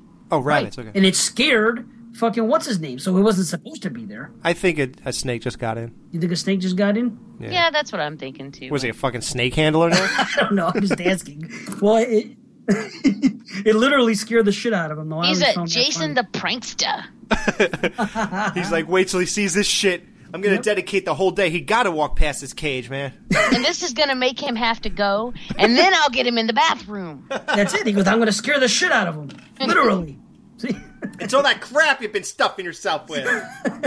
yeah, that's why they set that up because he did eat crap, peanuts and, and Sunny D and the donuts. So, and then a snake, I'd shit too. What about the cars, Ginny or Rick? Which one do you prefer? Uh, Beetle. Yeah, they're the same. Ginny's Volkswagen, but Ginny had the cute little convertible, so I'll go with that one. Yeah, I like Ginny's too. Yeah, Ginny. And plus, Ginny's uh, windshield isn't made out of a plate of glass. That's true. Safer.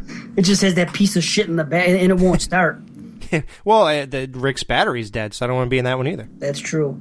Now, how's this? Shelley's trick would have been impossible to do when he jumps out of the water and grabs fucking Vera's leg. Explain. If she's, because remember, she was sitting out there for a while. You saw her walk outside after she did that famous move. I don't think so. He could know, have been hiding under the deck. Hold on. But he was inside. She walks outside, Oh. then she sits down at the fucking edge of that thing and she's chilling. For him to go and put on a suit and try to submerge himself in that water, in that quiet area where there's nothing going on, there's no way possible he would have been able to get in the water, swam that far, and knowing that it would be that deep, and swam that far just to come up and fucking grab her foot. It never would have happened. You're right. That's a what You're the right. fuck moment. Yeah. Yep. It just I think that every time I've seen it. It just you know? Did you realize that? uh eh, never mind. And people what? Nothing. People like to talk shit about fucking the the remake and what a great shot Jason is with the arrow, with the fucking bow and arrow and the Oh, kids- yeah. Even though that scene is awesome. All right, and boom, dead. All right. Right. and that's great. But think about that. He did the same thing in this movie. One shot, boom, right in her fucking eye. You know the odds of pulling that fucking shot off? Yeah, thank God he had that string attached to it. And I I'm not knocking the movie. I just, you know, Well, you I know, found it funny. the thing is that he was aiming for her heart. So he really is a shitty shot. Oh, right there, the heart, and you're damn life. All right, let's get to some kills here since we're talking about death. You got Harold with a meat. If you have anything to say about these, stop me. You got Harold with a meat cleaver to the chest, Edna needle through the back of the head, Fox pinned to a wall, Loco stabbed with a similar tool. The prongs are different when they. Oh, yeah, check this out. So Loco is stabbed with what is that called? That thing, Pitchfork. the hay pitchfork. Yeah, um, dude. Sometimes things don't come to me. I don't know why. You're talking Um, preaching to the choir. When I'm on the, when, when I'm on the wagon long enough, you'll see I'll be a lot sharper in the future. Um, when Jason, now I don't know if it's reverse how I'm saying it, so don't give me shit about this. But When Jason stabs him in the stomach, it has four prongs on it, and when he feels it through the back of his body, like I guess for some reason he had the burning desire to see, to feel it come out of him, so he went and reached around and felt the prongs come out of his back, and there were five of them. It there was more prongs out of his body than there were going in it. That's weird. I never noticed that. Uh, Ali was uh, seemingly clubbed to death Oh, with a that. wrench. What the fuck is with that? How come this guy, not once but twice? I'll bring it up in, in the finale because it, it- it'll make more sense there. It's okay. Handstand kill. We were talking about that. We got okay. Now, who did it better, Jack Burrell or Debbie? The kill where the killer grabs the back, the their forehead and rams the knife uh, from underneath them, laying down, and it comes out of the the neck chest area. Hmm. Burrell. Everyone's going to say the name Tom Savini, but in reality, Debbie's probably looked more real and natural. I think they're both great scenes. Right. I guess if I had to pick, I'm gonna pick Jack Burrell because of Savini and you know. I, am I just sorry, but it's but it's the blood. It looks really bloody and cool to me. I have no problem with the way that effect was pulled off. So, but they're both very good. I'm not taking away from Debbie. That's a fucking cool ass scene. Um, that's really tough because I think that there are things about the Kevin Bacon kill that look amazing. One of them being the accident that caused the blood to spurt. I, I, I really dig that, even though it wasn't intended to do that. I think it's cool. But I think I'm going to have to go with the Debbie one. Um, even though it's almost exactly the same scenario, I like the fact that she is reading the magazine and the blood drips down in the magazine, and then she's like, huh? And then, um, plus, I think it's a little bit more believable that he could reach around a hammock than I've always had issue with like Stretch Armstrong, Jason, or not even Jason, but Stretch Armstrong, Mrs. Voorhees reaching around a bunk bed to grab him from beneath. I mean, don't you think that her arm would have to be really fucking long to do that? I mean, picture yourself lying under a bed and then try to reach around. You're grabbing the edge of the bed, you know, you're grabbing, like, you're not, I don't think you're going to have enough strength, like enough power, like Wow. enough leverage to give yourself enough power to hold somebody like Kevin Bacon down, you know. Wow, Anyways, good I- call. I I, gotta never thought about that. Wow, all these times I've seen that movie, I never, it never. I guess I'm too wowed by the fucking blood, by the, by, you know, by the gore of it. Especially now, I agree with you about. I think that the fact that there was an accident ended up. I, I think it ended up looking better that way. But Oh yeah, totally. But I there's something about Debbie. Debbie kill that I've always really liked, and so I'm gonna have to go with that one. they're both very good. Yeah, I'm surprised too, but they're both very good kills. So, you like Debbie, Alex?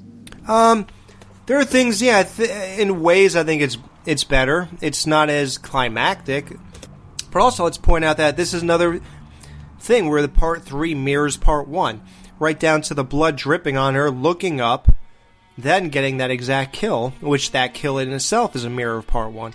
Like there's a lot of things. Part one and threes of stuff always I think it makes sense uh, more in part three because apart from the whole long arm scenario, ding, there's the oh no, sorry, that was situation. Shit. Um, apart from the whole long arm thing, there's the you know, how is she going to have the strength to push up through an entire mattress, and also can yeah, and all the coils and up everything. through his chest. And I think that that's why they put them in a hammock. In that, like, I think that whole hammock thing was built around the fact that it really makes sense that you could Oh. stab somebody through the back that way. Wow, very good. I almost feel like changing my pick. Wow, that's fucking wow. That's good thinking, Hurry up. Jamie. Wow. It's gonna be. We're gonna lock it in pretty soon. no, it's okay. And I love them both, and I'll still I'll stick with it for Savini. It's okay. All right, so Shelley, Shelley, Shelley lived an, an insanely long amount of time with his throat ripped open, wide open. Like, who has their throat ripped wide open and lives f- through taking the mask, walking out, shooting Vera, and then all that stuff, and then only before Chili dies, do you st- this asshole is living in that bad health to begin with, with a one inch gash ripped through his entire throat. Yet, when they just slit the throats of people in movies, they just drop to the floor and they're just instantly dead. Like, there's no, not choking on blood, there's nothing. But somehow he survived that. I, That's amazing. I guess in that situation, I just always imagined he didn't kill him or he didn't slight uh, sli- bleh, bleh, cut his throat until right before that. Like I just figured he picked up the, you know, that Shelley had left the mask and and the spear gun lying somewhere, and he picked him up and then used him, and then all the other stuff happened, and then because we don't actually see when he attacked Shelley. So I don't know. I mean, I I guess, yeah, you can work around it, true. But, But aren't you glad you say- saw it though? I mean, they could have just left it at that, where he went into the barn and obviously it, it- it's Jason now with the mask on. They could have just left it at that and not seeing it. So at least they gave us that. and We got to see some more gore. Oh, dude, I posted the picture on our Facebook page. and it's a fantastic. I mean, it looks great. Yeah. The- that gash in his throat is huge, yeah. and You can see what he ate five minutes ago. and uh, yeah, it's pretty pretty grody. It was, and then you have Ch- uh, Chili's reaction to Shelly, and we already Oh, yeah. have Shelley's history of playing pranks as if he'd been murdered. So um, that allows us to question for even for a second whether or not he's serious. Yeah, it ties together. So It's it like Wolf actually all day. It was great. I'll tell you what. I think that whole scene with Shelley is is excellent. From the time he walks away until after Vera gets killed in the strut is one of the strongest uh, like five minutes of the film. Like, I, uh, how about the music that they're playing? Bow, fucking- bow, bow. No, before. Yeah, like, what, what, like when. What song? Oh, not the beginning. I'm just kidding. when Shelley's walking up to the barn, and they play that music, that doo doo, doo doo, doo doo.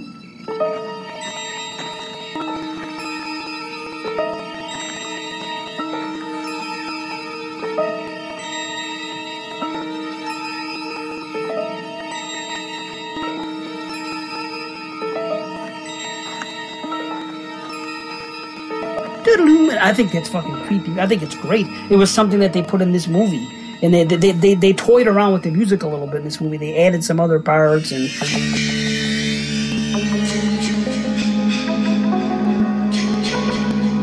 that that's another reason going back to the beginning why I don't hate on the beginning because it was only the intro for the movie. The rest of the movie is all Manfredini, and he was experimenting with it too.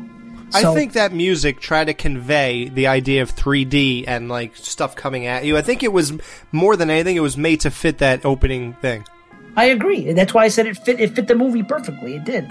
Right. But but when Shelley walks into the barn or towards that barn, you hear that music playing. There, doo doo doo. It's so creepy. Maybe I'll pull that. Oh, it's great. So we so we talked about the fire poker and the bread basket. We now the the worst kill of the movie. Let's face it. Clearly, it's just Chuck getting thrown into a power circuit. That was just like a okay. They dropped the ball. Yeah, stupid. Uh, Rick's head getting squashed. That was a 3D. You know, that was full full throttle 3D, and um, it was horrendous. I mean, the pl- his head was a fucking plastic toy with an eye that shot to the camera. There's there's got to be other ways that that could have worked. Like it just seemed like if they asked me to do that, that's probably the best I could do. To to think that a paid Hollywood prop man or whatever you call those people, you know, at mm-hmm. least have Rick's real face, and at the very last second, you cut to the eyeball, or just insert the eyeball in post. Do something else. Like that had to be the worst choice ever. They fucked up. The 3D hurt the film. It It's- did. It's, it's unfortunate. They had the capabilities. Obviously, we had amazing special effects, practical effects, fucking maestros working at this time. It could all be done, but apparently, because we want to see an eyeball pop out, let's fucking skimp on the frig on everything else. It's just. It was all gimmick. It was the times. It was, you know, it was 3D. It was the times. It, just like now, sometimes it hurts films now when you see them. It's like, oh, well, they did that because it's fucking 3D, and it would have been better if they didn't. So it's like CGI. Sometimes it works great, and sometimes it doesn't. You have to use it in, in certain aspects only. Yeah, and what a great setup to that death. Chris goes outside and says, Rick, and he's being held right next to her. But I just love that scene. so cool. You've got the wind blowing Yep. and like she's being blown around and it's sort of um and she is truly terrified at that point. Like it just feels so real. And you know when she's screaming for him, you know, uh, like also when she's backed into the corner and she's calling for him, you know, it just it wrenches at my heart because I mean like it just she feels so alone and terrified. And then to see him right off like right out of her view, struggling and not able to do anything, you know, it's just that is to me is a horrifying moment. Yeah, it's awesome. That's see, that's that's one of when Alex said it was filmed beautifully earlier. That's one of the shots where you could say it was. It was a Oh, wide. that really, I agree with shot. that. That is a beautiful Yeah. scene. That that Yeah. I and I I've mentioned that on a previous show, even how that is probably one of my favorite scenes in the film. It just it it looks amazing. oh, it's, it's pr- it really caught my caught my eye. Yeah, I'll never forget when we went to go see this in the theater. We went in the afternoon, and it was my mom and me, my stepbrother, and my two stepsisters, and we went to go see this. And I, for some reason, my brother mouthed off at my mom, and she slapped him across the face. In the middle of the theater, I was I don't remember what he said or what, the, but I just remember that. I remember him getting his face slapped, and then us sitting down to watch Friday Three in 3D. But but see, back then, no one thought anything of that. You know, I mean, slapping your kids in Right. public, that was no big deal. When she slapped him in the face, did the blood of his mouth come at you in 3D? no, no. No. Well, uh, so then the la- the last two kills are actually, you know, Jason gets hung, survives, survives, and then Ali comes out. Of, of I guess he was just knocked out. Jason cuts his his the middle of his forearm and slices it off. His hands falls on the ground, and I don't know what happens. I guess Jason starts stabbing him or something. I forget, but I don't get it. The same thing happened twice. the the big question here is how does Ali survive the initial attack when Jason has the power to squeeze someone's head until it pops? You're going to tell me he hits him 5 6 times with a pipe wrench and it doesn't do anything? His head would have been fucking pulp. True. Yeah, yeah. Well, see, that's why because well, that's why he was so brutal during their second encounter because he was pissed off because he realized whatever he did the first time. You know, he's like he's like this guy is like a super black person because obviously than me. black people are like super and they will come back. who do you think the, the extra bone in his ankle saved him? Probably. Well, what's her name? was this was super when she was stuck to the fucking wood with a pitchfork in her in her neck. yeah, she wasn't so super. And that scene was great, by the way. The way the reveal of it when when he turns around and sees her hanging there, the music. That's something I like. The pitchfork in 3D. That part. That was, Yeah, yeah, I like that. She was like, Loco. And he's like, Fox, I thought you were dead. I'm black, motherfucker. I ain't dead. the fuck? Get me off this motherfucker. Jason's like, I'm the only one that's supposed to be invincible. Yeah. Fuck you. How about when after Chris nails him in the head with the axe, you get that he turns around and reaches for her.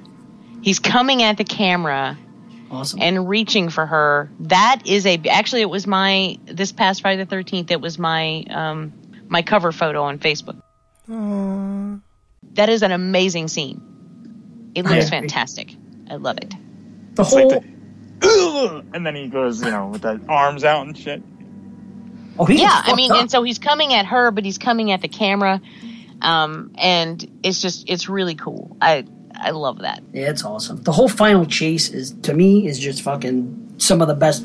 Second best chase in Friday history. First best. Close, maybe first. It's it, it's they're neck and neck to me. They're they're It is fir- amazing. Dave, just admit it's better than two. This is my favorite chase.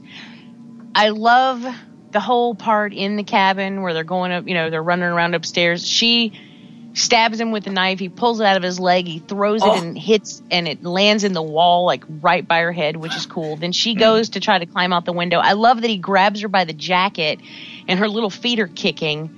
And she looks so cute right there. I don't know what it is about that scene, but she looks so cute with, and it looks like her feet are so cute and tiny, and they're just kicking, and she's like, eh. eh, eh. How if about I the fall out of a second story window, then I'm doing that Family Guy fall thing where my arm is folded across my back. yeah, that wa- that was pretty hardcore. How she just fucking wrapped a rope around and just hung his ass. Like that's hardcore. The way he looked when he hung. I mean, it's it, it can't be a real person. It had to be a dummy, but it looked fucking incredible because of the intensity. No, it was a real person. Yeah, it was a dummy at the last second. It had to be a dummy, yeah, because you couldn't do that to someone. You see how good that looks? It would have Don't you guys know what happened? Because they That's wouldn't a- let Ted White do it, apparently. Dude, it was a Ted White. He they didn't even know he existed yet. I mean, Richard Brooker. Dude, check this out. Dude, Richard Brooker broke his neck and became paralyzed because of that, right? Yeah. Just for the movie, he did. They wouldn't let Brooker do it. That's why I I assumed it was a dummy, because look at the way he's hung. There's no way that's real. There's a huge flaw in this movie. I'm sure you guys seen this before. In the hanging scene. A major flaw. You know I haven't seen it. Okay, check it out. Ready? So, Chris puts the rope around him, pushes him off, right? So the next scene you see is from the floor point of view, and Jason's coming down, and his feet are kicking, and it comes down to the camera, right? Mm-hmm. Yeah. Or maybe you forgot that? Well, here's the thing the editor messed up, and for a second or two, you see that Jason's just sitting there on the, just hanging there as a prop is right about to let the rope go and then he starts kicking and then goes down and it tugs and stops. Like it's a real person. And they wanted him to kick his legs so that you see that. But all they did was put nobody hung anybody. They put a harness around your body and the thing that's around his neck is fake. And it actually doesn't go all the way around his neck. It just looks the way but it's tucked somewhere you know? And so that is a real person Well, the way his neck snapped always looked so convincingly real to me that I figured it couldn't be. Yeah, tr- tr- next time or just tonight, go back and watch it. And when she hangs him, just stare at the screen and don't blink. And you'll see when they cut to the angle of him and he's going to come down and and hang. Watch, he's just he's just sitting there waiting for them to do that. Well, it elevates this movie even more, as far as I'm concerned, because I thought that hanging was a dummy, and I always thought, you know, how does that look so real and fucking Rick's head looks so fake? How how how they pull this Right. trick off? But that looked like a piece of shit. But that that makes up for it because I think the when they- when they show him with the legs kicking and then the ultimately with you know when he's hung, I think it's so fucking incredible. Is Jason well hung? Ask Chris. That's so evil. Oh fuck! Oh man. Can't be alive. Can't be alive. Yeah, that was the best. I put that in my song, you know. I just had that quote. Yeah. Well, that, I said, "Hold awesome. up, wait a minute. Can't be alive." Oh, not so fast. um, I guess we'll get to the end now. What do you guys think? You know, I said it before. Jason's mom jumping out of the pond. Number one makes zero sense because it's not Crystal Lake, and two, why did she have a head? Her head was chopped off, and you could say, well, it was a dream, and it was obviously a hallucination, but it doesn't matter because Chris wouldn't have known anything about the mom to begin with at Right. all to even picture the sweater or anything. And two, if you're making this movie, it's all about the filmmaker. As a filmmaker, if somebody said, Alex, we want Jason's mom jumping up out of the water, I'd be like, okay. So she's dead and all that? Yeah, but she'll just jump out of the water as like a ghost. I go, okay, cool. And I would, I would d- design something with no head on it. Now, why would a ghost not have a head, though? Do you, if you believe in ghosts, if my head gets cut off and I become a ghost in the afterlife, you think I'm headless because when I was alive I got my head cut off? Okay, well then, what you do is you hire the real Pamela. Uh, you hire Be- Betsy Palmer, and then you just have it like. Uh, like a two to something where it, she doesn't fully materialize on screen, like they shoot it and overlay it, so That she comes been- off like a ghost. I'll give you that. That would have been cool. Except I don't think Betsy Palmer would have done it. Exactly. So, if you're going to have a decayed, rotting, dead person, then you better match the fucking head being missing because now you're you're acting like it's her dead body that just came up out of the water, uh, much like Jason in part one. That was supposed to be his drowned dead body. Yeah, but I mean, you made the point yourself when you said it, none of that really matters because Chris didn't know dick about that anyway. She didn't know who Jason was. She didn't know anything about his mother. She didn't. And I've actually had this conversation with someone before, and they're like, "Well, if she spent any time, oh, it was on the Facebook page. If she spent any time there, then she must have heard of Jason and his mother. So maybe that's how she knew. But she knew how he she dressed. But she didn't. Well, and that's the thing is, just because she may have heard of Jason, she clearly didn't know who he was because she would have mentioned that to Rick when she was telling him the story of being attacked in the woods. She would have said, "Oh, Jason attacked me in the woods." You know, Jason Voorhees. You know him. We heard about him as kids. so clearly, she didn't know anything about that.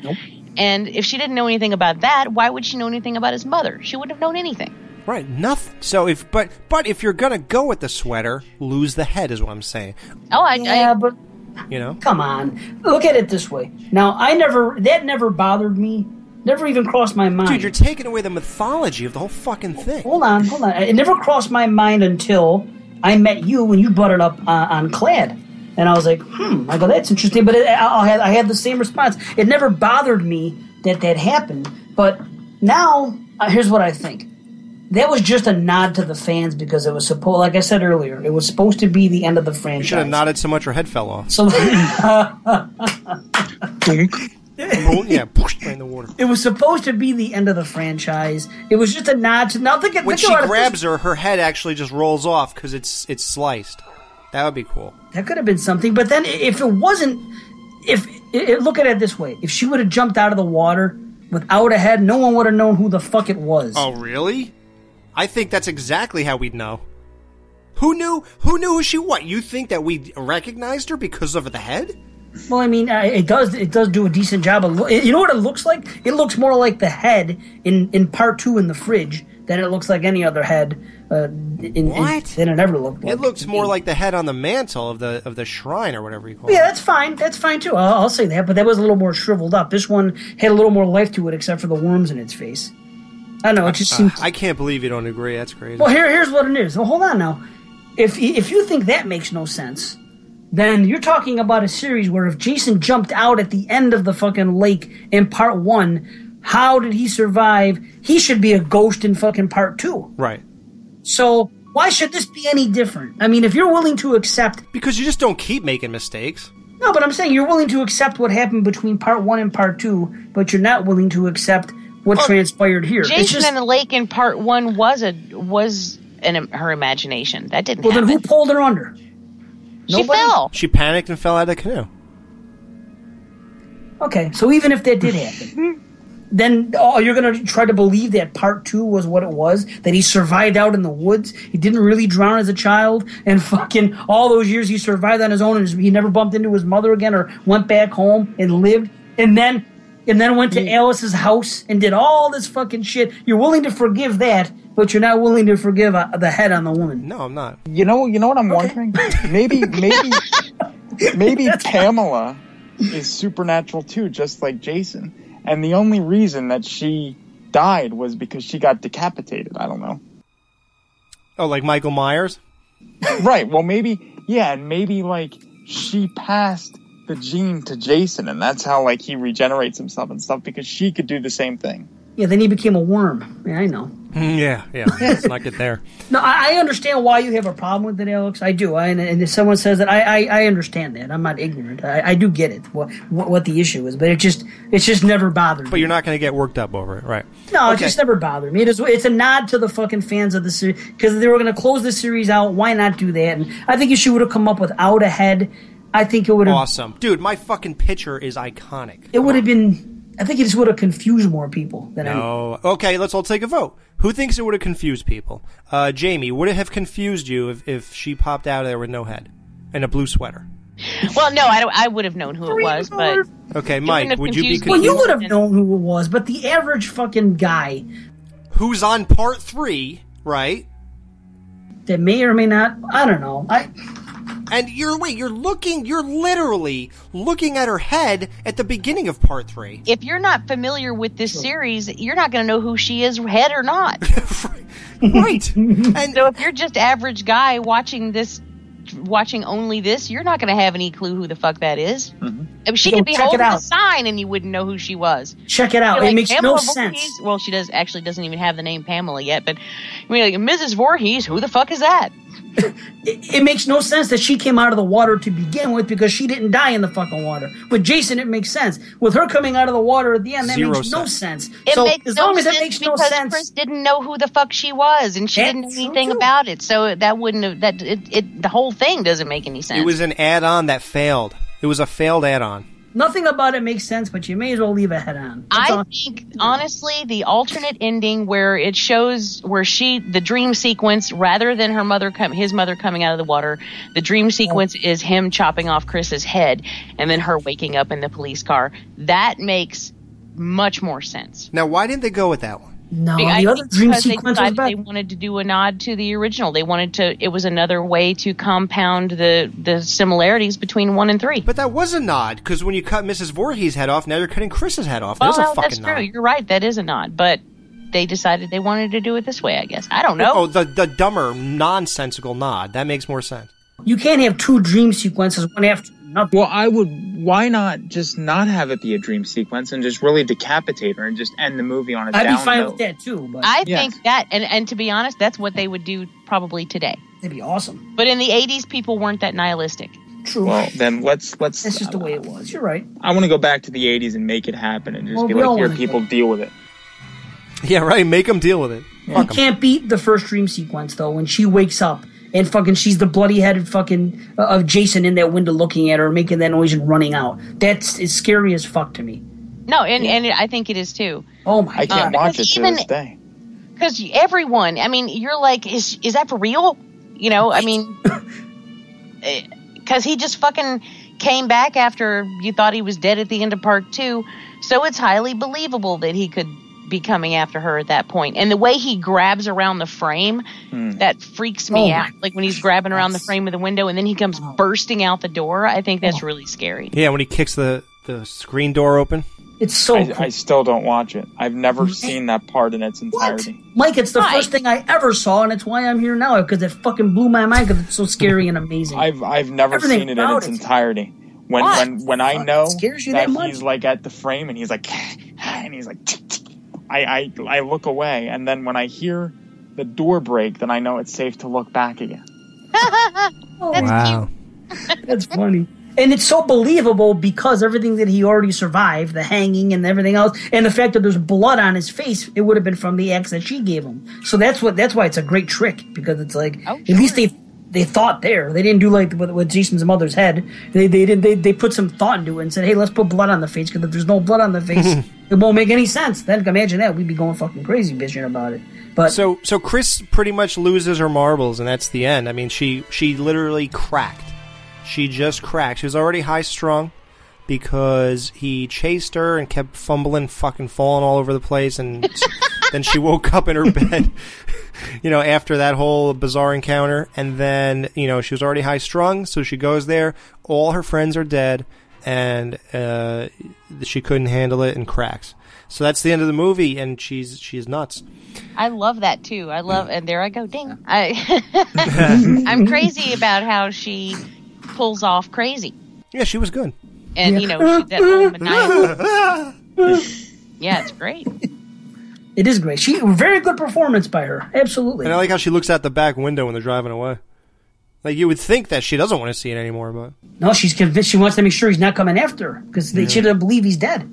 Yep. She's like, "Holy fuck, he's coming! He's coming!" Oh my so gosh. uh, let's I mean, hand she's not Marilyn Burns, but she's pretty fucking close. right? No, right. this is true. Hey guys, Brian Sammons here. Wow, three years. That is huge. There's a lot of shows that never even get half that far. And then there's a lot of shows I never even listened to that long.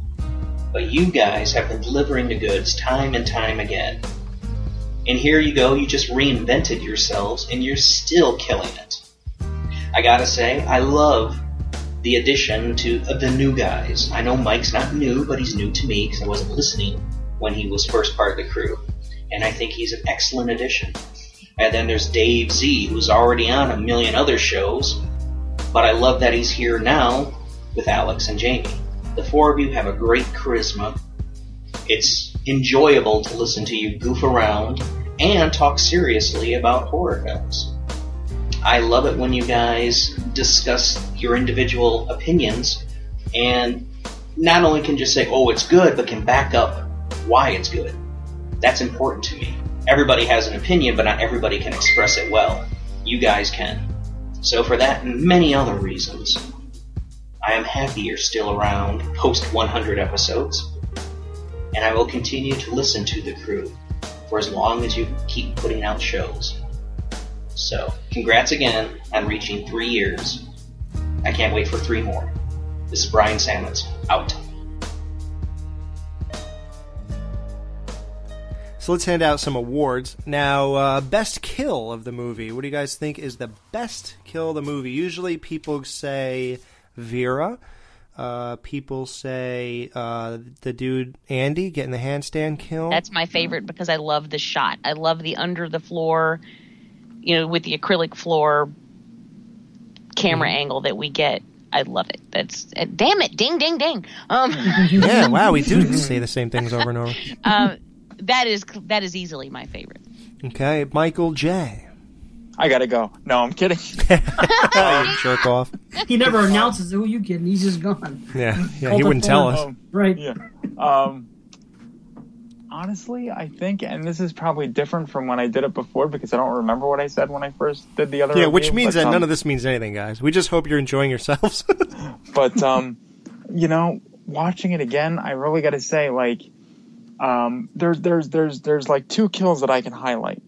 Uh, one is an off-screen kill. That's Shelly, only because when he's discovered, he's like, That's good. yeah. you know, when he when he's like struggling to speak. I enjoy that. And then Chuck, when he's getting electrocuted, the way he's like, Ooh, bad call. and he makes the noises as like the sparks are flying. I enjoy that. Wow, that you have you're a, you're a bottom feeder, Mike. Well, hold on. Think about who you're talking my whole to. life. Think about who we're talking to, though. In Halloween 6, they did the same type of thing. Oh, Yeah. look at that. True. Yeah, but his head didn't explode. Yeah, Halloween Six executed it um, a lot better. I Even though I don't like the head Yeah, for a exploding in cartoon. Halloween. Ridiculous, but cool. Right. Okay, so and J- Dave, you said yours. Um, even though we had the debate before over which was better, and I and I chose the other one, I'm actually going to choose Debbie. ah, That's just a testament to how great the original is. Every fucking murder is great in the original, and not every murder in this movie is great. But that's a great kill. I love the way it looks. I love the, the seeing the fucking knife come up, the setup. Jamie alluded to it before, the whole setup of it, the, the, the blood dripping, the whole thing, and the possibility of it being a double kill, if you want to get technical. But That's, that's nice. That's what you like about it. that's not what I like about it. It's just funny. I, just, I had to throw it in there because it's it's one of those things. I guess it's a um, depending on what website you go to and who it's run by. If it's pro lifers or fucking uh, Yeah, I was gonna say. I guess that makes Jason pro-choice. right. if it's a pro choice, Yes. I don't know. I don't know what he is. Is he conservative? I don't know Although what the that fuck wasn't is, her but- choice, but um, he clearly That- doesn't have a problem with it. but the body count will depend on depending on what site you go on as to what what side of the fucking political fence they've fallen on. So that that actually makes the kill even more intriguing. But no, it's a it's a kick ass fucking kill. So I go with Debbie.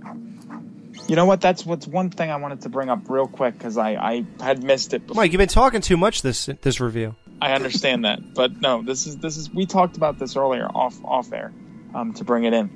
When Hey, keep that stuff private. Yes, when when Debbie dies, and you know um, Chuck and Shelly are downstairs, and she's like, she's like you know about talking about her screaming and about why don't you make me scream like that when we have sex. Debbie did not scream when she died. She didn't scream. She was more like, you know, it wasn't a scream. So that's bullshit.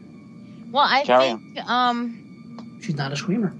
Oh, you mean? Oh, that's right. Yeah, I don't think a sounds more like you know an orgasm. No, unless that's a pretty fucked up orgasm if that's you know an orgasm sound. They were man haters. This movie.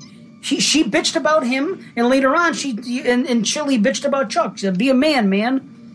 Then you have an unborn baby being killed. Yeah. I tell you, this movie's political. It's a pioneer. It's as political as um, the remake of Day of the Dead.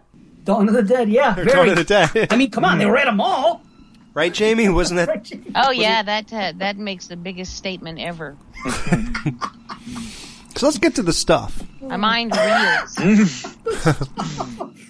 it's it's strange. I I have like a three way tie with Andy, Shelley, and uh, although I hate it because I'm in love with Vera, so it pains me to see her die. Anytime I cannot just soak in that beauty, it's it's very painful to me. So, oh god, I can't even talk about it. Let's just go to the next uh, category. Well, wait. So wait, when she dies, right? What sound do you think she makes as she hits the water? Is it like come up? Like what does she say? Have you ever thought Um, about that? I think her brain stopped working once the arrow went through it. Right, but she like is a or it says come up or something, you know. And Yeah, then she probably hits said the gum up. Yeah. Come on. So speaking of that, hottest girl, um, we uh, the the vote actually was a tie with Debbie and Vera. I personally pick Vera. What do you pick, Dave? Yeah, I pick Vera. And Mike picks Debbie, and uh, Jamie picks Debbie. Good. So best couple of the movie, uh, I easily, easily Edna and Harold. that is the greatest relationship I've ever seen in my life. Well, she cares about his health. Mhm. and does. she's, you know, she does the laundry and takes care of him. You know, Yep, she cleans. She spends all day. he day keeps her stocked in corrugated aluminum bathrooms. hmm I think She'll flush. For, she'll flush for him. she'll flush. they're, they're Chuck and Chili are a match made in heaven, man. They're fucking great. They're together. They don't even need anybody else. The two of them could just hang out in that thing the whole time. Up in smoke, man. Yeah, they're happy as clams. Yeah, know? they tease each other. They, Yeah. but you know, I really, I love them. Heh, Ding. Um, And plus, he was great in Miss Doubtfire. I'm also fond of of Andy and Debbie though. So, Yeah, they're okay too. A lot of good couples in this movie. what about Fox and Ali? Ooh. Fox. Fox. Come on, baby. No one's gonna get hurt. It's fine. Are you sure? Then why are we setting the barn on fire? It's all right, baby. We're just saying that so Dave, so Dave knows what's going on. I'm not setting the barn on fire. He's only seen the movie a fucking hundred times. Okay, so let's rate this movie. Uh, Netflix style. One means I hated it. Two means I didn't like it. Three means I liked it. Four means I really liked it. And five means I love it. Mm, Jamie. I knew it. I know what you're going to say that already because you put it in your top 10, so clearly it's 5 out of 5. Yeah, this is a five. Yes, it is. And even with its flaws, which I openly admit that it has, uh, I am just nuts about it. Can't help it. Yeah, I think I said it the most beautifully of anybody. I said, You don't have to be perfect for me to love you. Aww. Yeah. Yeah, I'm just a good guy. Mike, this is interesting. What do you give this? I'm gonna give it a five. I'm gonna give it a five, but I'll tell you why. Because I was just as we were talking, honorable mention for best couple is Chris and Jason because not only did he break her vaginally, but he broke her mind. Wow, he broke her mind, her spirit, and, her Very- hymen. Very nice. Very nice, Mike. That's really interesting, Mike. Thank you. That's fucking great. If Only Mike could say it. That's awesome. Uh, Dave Z. Okay, well, I've said before the first four are the holy grail of slashers, so I, I'm a big fan of this movie. It's not quite on the level of the others, exactly. There's, there's there are some flaws, Right. and but I love the atmosphere. I love it, and I love it much more. Like if you're gonna sit down and watch a slasher movie, and I watch a lot of them from the '80s. You know, you get you, you say, "Here's My Bloody Valentine" or "Maniac" or "The Burning." I they're all very good movies. Now, if you say, "Would you rather watch Friday Three or those?" My answer is Friday Three, and um, I will. I'll give it a four and a half. Wow. Yeah. It's a Great fucking movie. I really like it. Well, I'm the only one who has to do some redemption here. So, you know, if you listen to the third show and lis- and this one, it's obviously very different. It's uh, polar opposites in a way with what I've been saying. Yes, I'll still point flaws out. I'm going to do that to my favorite stuff, so don't even think about that. In show 88, I, I came to a lot of realizations about part three. Uh, in the last year or two, I guess since uh, April 8th of 2013, uh, my viewings of this movie have been a lot more enjoyable. And I gotta stop being so angry because everybody else likes it just because Jason got his mask, and I have to not worry about one of your stupid things like that. Especially, I found that horror fans who want to promote ideas or who want to really get a message across, like me in the part three review, they seem to have uh, this weird habit where they attack other great movies to prove a point about their favorites, which bothers me. So when I always the the movie that seems to be attacked the most when you defend or like promote part 3 is part 2. It sucks. Part two is it's amazing that a Friday the Thirteenth or horror fan would ever attack Friday the Thirteenth Part Two, which to me is the greatest slasher of the '80s, where slashers were the only real thing going. That's the best of them, you know. And other people say no, it's not. It's blood. It's you know. I've I've heard a bunch of stuff today when I asked that question, but whatever. To me, that this is what it is. Um. So I guess that's why I got defensive, and then I did the same thing. In promoting part two, I trashed three. And then I got it into my head. So hopefully everybody could learn from me and my mistakes, uh, and you could be better people the way I'm trying to be, and see things in a better light and a more, you know, uh, reasonable and logical light. So to me, when I watch this movie, just based on what I'm watching, this is a 4.5 out of 5. Nice. Wow. Yay. Holy Well, see, I mean, Yes. also, Alex, you're human. And as humans, our opinions change over time, depending on the mood that we were in when we watched it, depending on what was going on around us. I mean, fuck, it could be any factor of things that it's okay, you know? I mean, I've had my opinion change about H2O. Remember how much I hated H2O, and then I watched it again this Halloween, and it really wasn't that bad. No, you watched it for show 88 and you liked it. Did I like it then? I was thinking I hated it then. I was Right. thinking that I didn't like it then, and I was so vehement about my hatred for it. And then after that, I watched it again, and I was like, "Uh, just kidding, guys." oh, that's right. No, you flip flopped on something else. You said it wasn't as bad the newest time you watched it. Was it Uh, the it was remake? the Friday remake. Um, when we were talking about remake versus remake, Right. And uh, I was initially I was like, "Oh, Friday sucks," and Halloween's not that bad. And then I watched them both again, and I'm like, "Oh shit."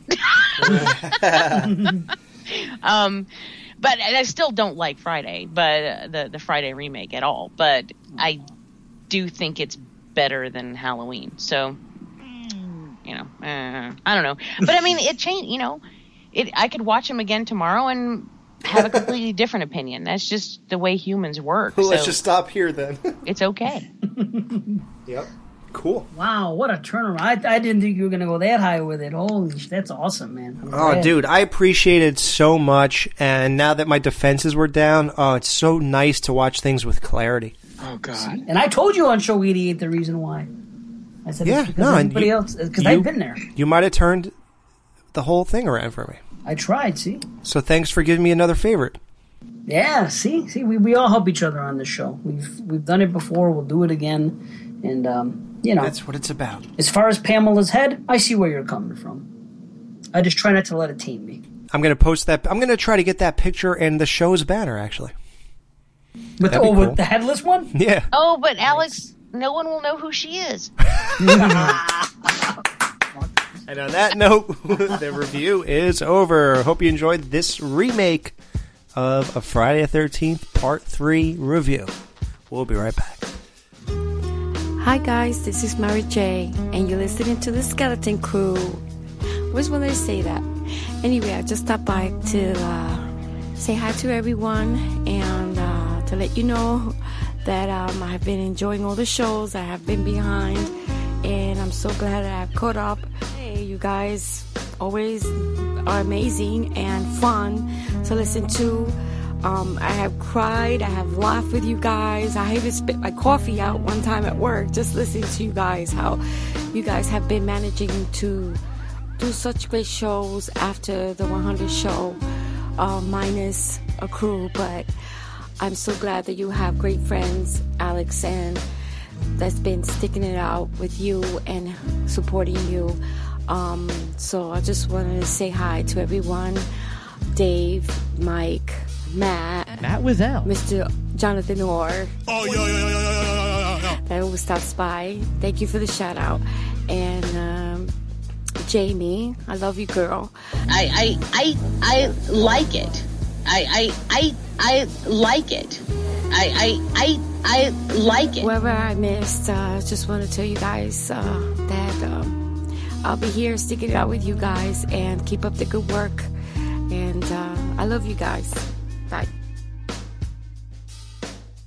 This is Mr. Skin from MrSkin.com with all the skinfo from the latest movies. Nude on basic cable, technicians at my skin labs can now confirm that on the E Series The Royals, Alexandra Park provided us with the rarest accidental nudity of all a lip slip. She lets her left leg hang out of her thong while getting into bed with some guy. The lip slip, it's always hard to find, but it always finds us hard. This is the Mr. Skin Minute. Nude on HBO, Prego Gaby Hoffmann went fully nude on the season finale of Girls. While attempting to have a home birth, Gaby bared her famously furry bush along with her boobs and butt. What a crowning skin achievement! Nude on Blu-ray, Laura Jacobs and Audra Van Hees get gloriously filthy in muck. Both of these beauties go topless in this gross-out horror flick, while Laura also bears her plump rup while showering. Just be careful you don't muck up your drawers. MrSkin.com. Fast forwarding to the good parts. Wow, what a review. What a remake. That was the longest review in Skeleton Crew history for a single movie. And it just flew by for me. Yeah. And five hours later, yeah, it was the longest show for. Uh, uh, no. but no, nothing's will nothing will ever top our eight-hour show ever. Eight hours and twenty minutes. Oh, this is close. I hope not. I hope it does. I hope we never record for eight hours. so uh, well, that was mostly clips. right, right. But uh, so anyway, we got a couple last minute votes, and I closed the polls. But event, uh, Will Wilhelm voted for Debbie. So it looks like Debbie walks away the winner of the hottest girl. And Oh, one, thankfully. one guy Les said to remember to say something about the part three review, and obviously we're finished, so I just have to read it now. He said, uh, Les Walker said, remember to take note uh, the creepiness and setting of part three. Although it is an 80s movie which has its cheesy moments, the placing him in someone's barn is fucking very effective and scary. And notice the whole first half of the movie, Jason is hiding in the shadows and doesn't turn aggressive till he gets the mask, then his swagger turns the fuck up. LOL. And the kills are very good. I can't wait to see the vid. I just hope you guys acknowledge the uniqueness of the piece. Steve Miner. Love him. Wish he would have done the later sequels. What vid? I think he thinks this is a commentary. Unless, unless he watches the YouTube. uh, Oh, he must just like Jamie did. yeah, right? That's weird. well, that didn't make the air. Oh well. Oh, well, it's still it's still funny. Yeah, it was very creepy. I think we mentioned some of that uh, in one way or another without saying the words. Uh, it was great, and yeah, Steve Miner, thank you for your contribution to the the strongest franchise in uh, in horror history. I think, you know, I mean, obviously it went downhill in part five, six, seven, and eight. I disagree on part six. What? Six was brilliant. I disagree with part five. It went downhill. It went downhill in eight. Let's just Yes. call it like it is. Nah, five's the middle, six is shit. Look, the second half is regular '80s horror movies. The first half is iconic greatness. Well, the first half would include part would include part five then, because there are ten of them. No, part five is the bridge. Yeah, I agree. Part five is the bridge, but it still hangs on to to some of that from the first four. Yeah. Yep. you know, 80s slashers, I'm, I seem to not like a lot of them. Uh, they're just not that good. People will just love them just because they're 80s and they're slashers, but to me, I don't know, I just need something else.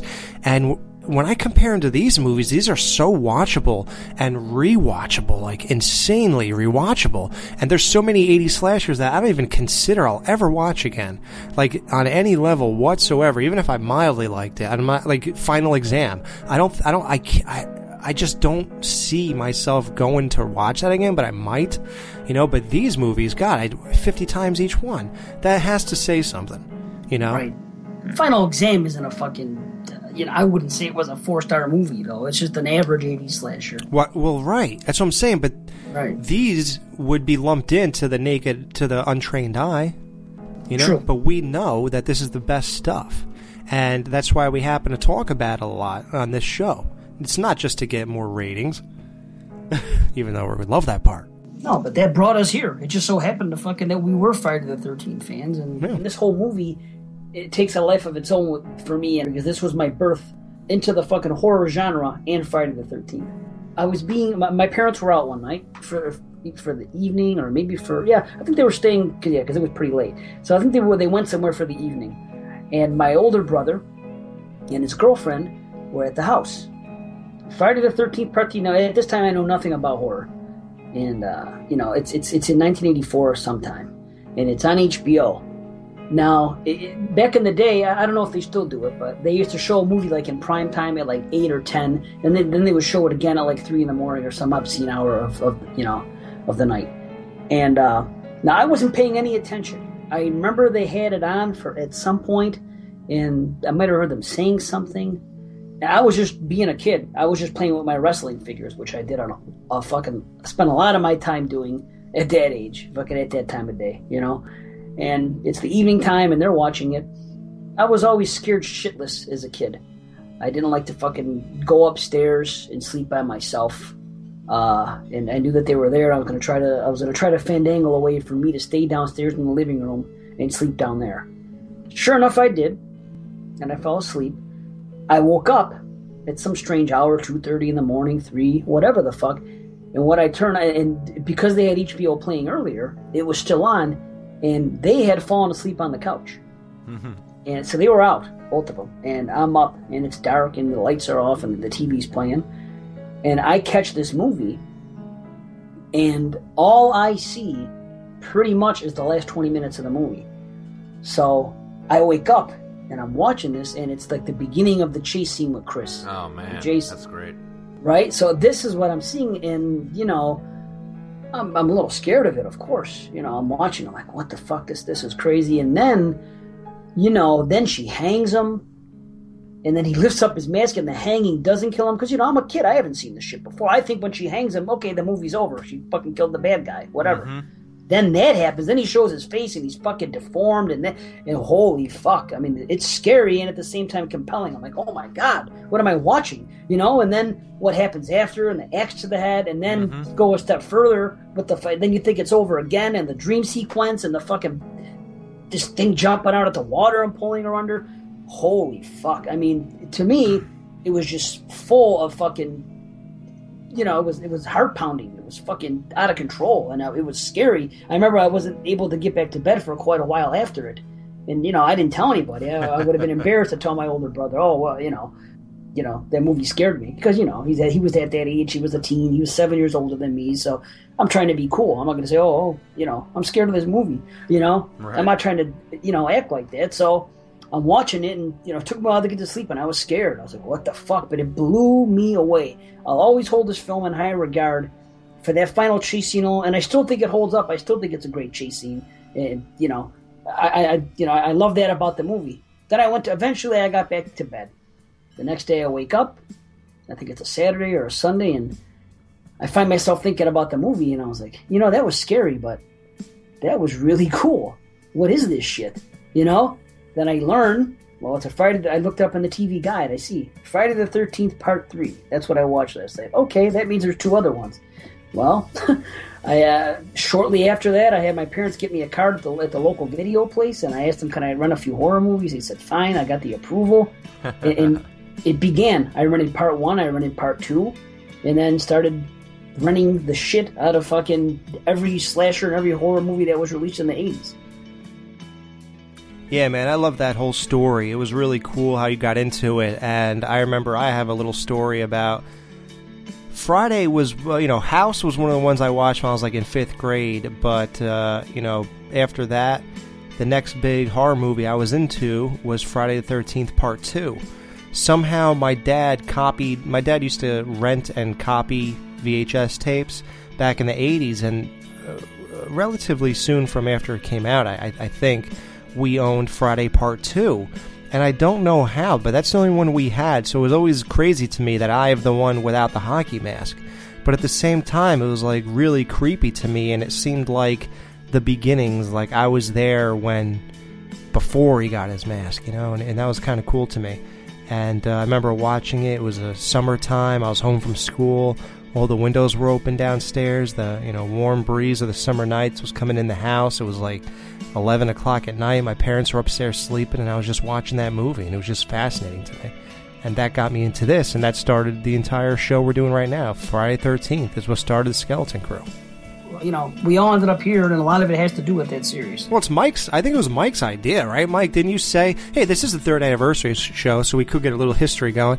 Mike, when we did the first 12 days of Friday the 13th, the first stuff we ever did for Skeleton Crew, why did we decide? I guess you realized Friday 13th was coming up.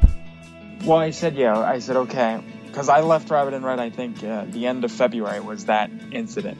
So I think in March was when we started planning. And we're like, oh, Friday the 13th is in April. So what we'll do is for the big kickoff, we'll um, do one show. You know, we'll start April 2nd because I think we planned it out. We're like, Yeah, okay, April if we 2nd. start this date and we go through, and then the remake would be on the 13th. I think that's how we planned it out. Mm-hmm. Yeah, 12 movies. Yeah. Right. And then we just ran with it from there. I always wanted to ask you guys, um, when you guys did your first retro, did you record that, and how many how many sittings did you record that in? You didn't do. I know. I, there's no way you did fucking thirteen. We did shows. one through four. The first day. Okay. Then we did five in one day because we had to redo it Oh god, that was a nightmare. because it was just so bad. And then we did, I think, six and seven in one day, and then eight, and probably nine since we really didn't do it. Yeah, that was like a 15 Yeah, you minute didn't do nine. It was nothing. deal. yeah.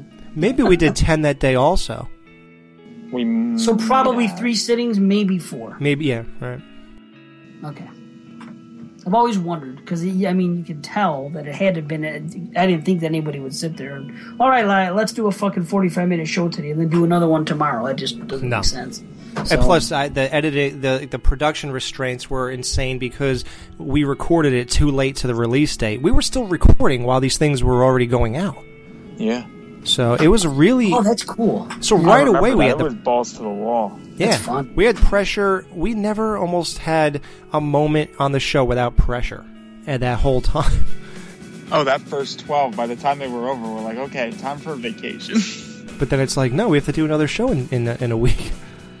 It's like, uh, but it's like, no, don't worry, it's just once a week now. It's like, and that seems like a light load. And now I, I can't do more than once a month.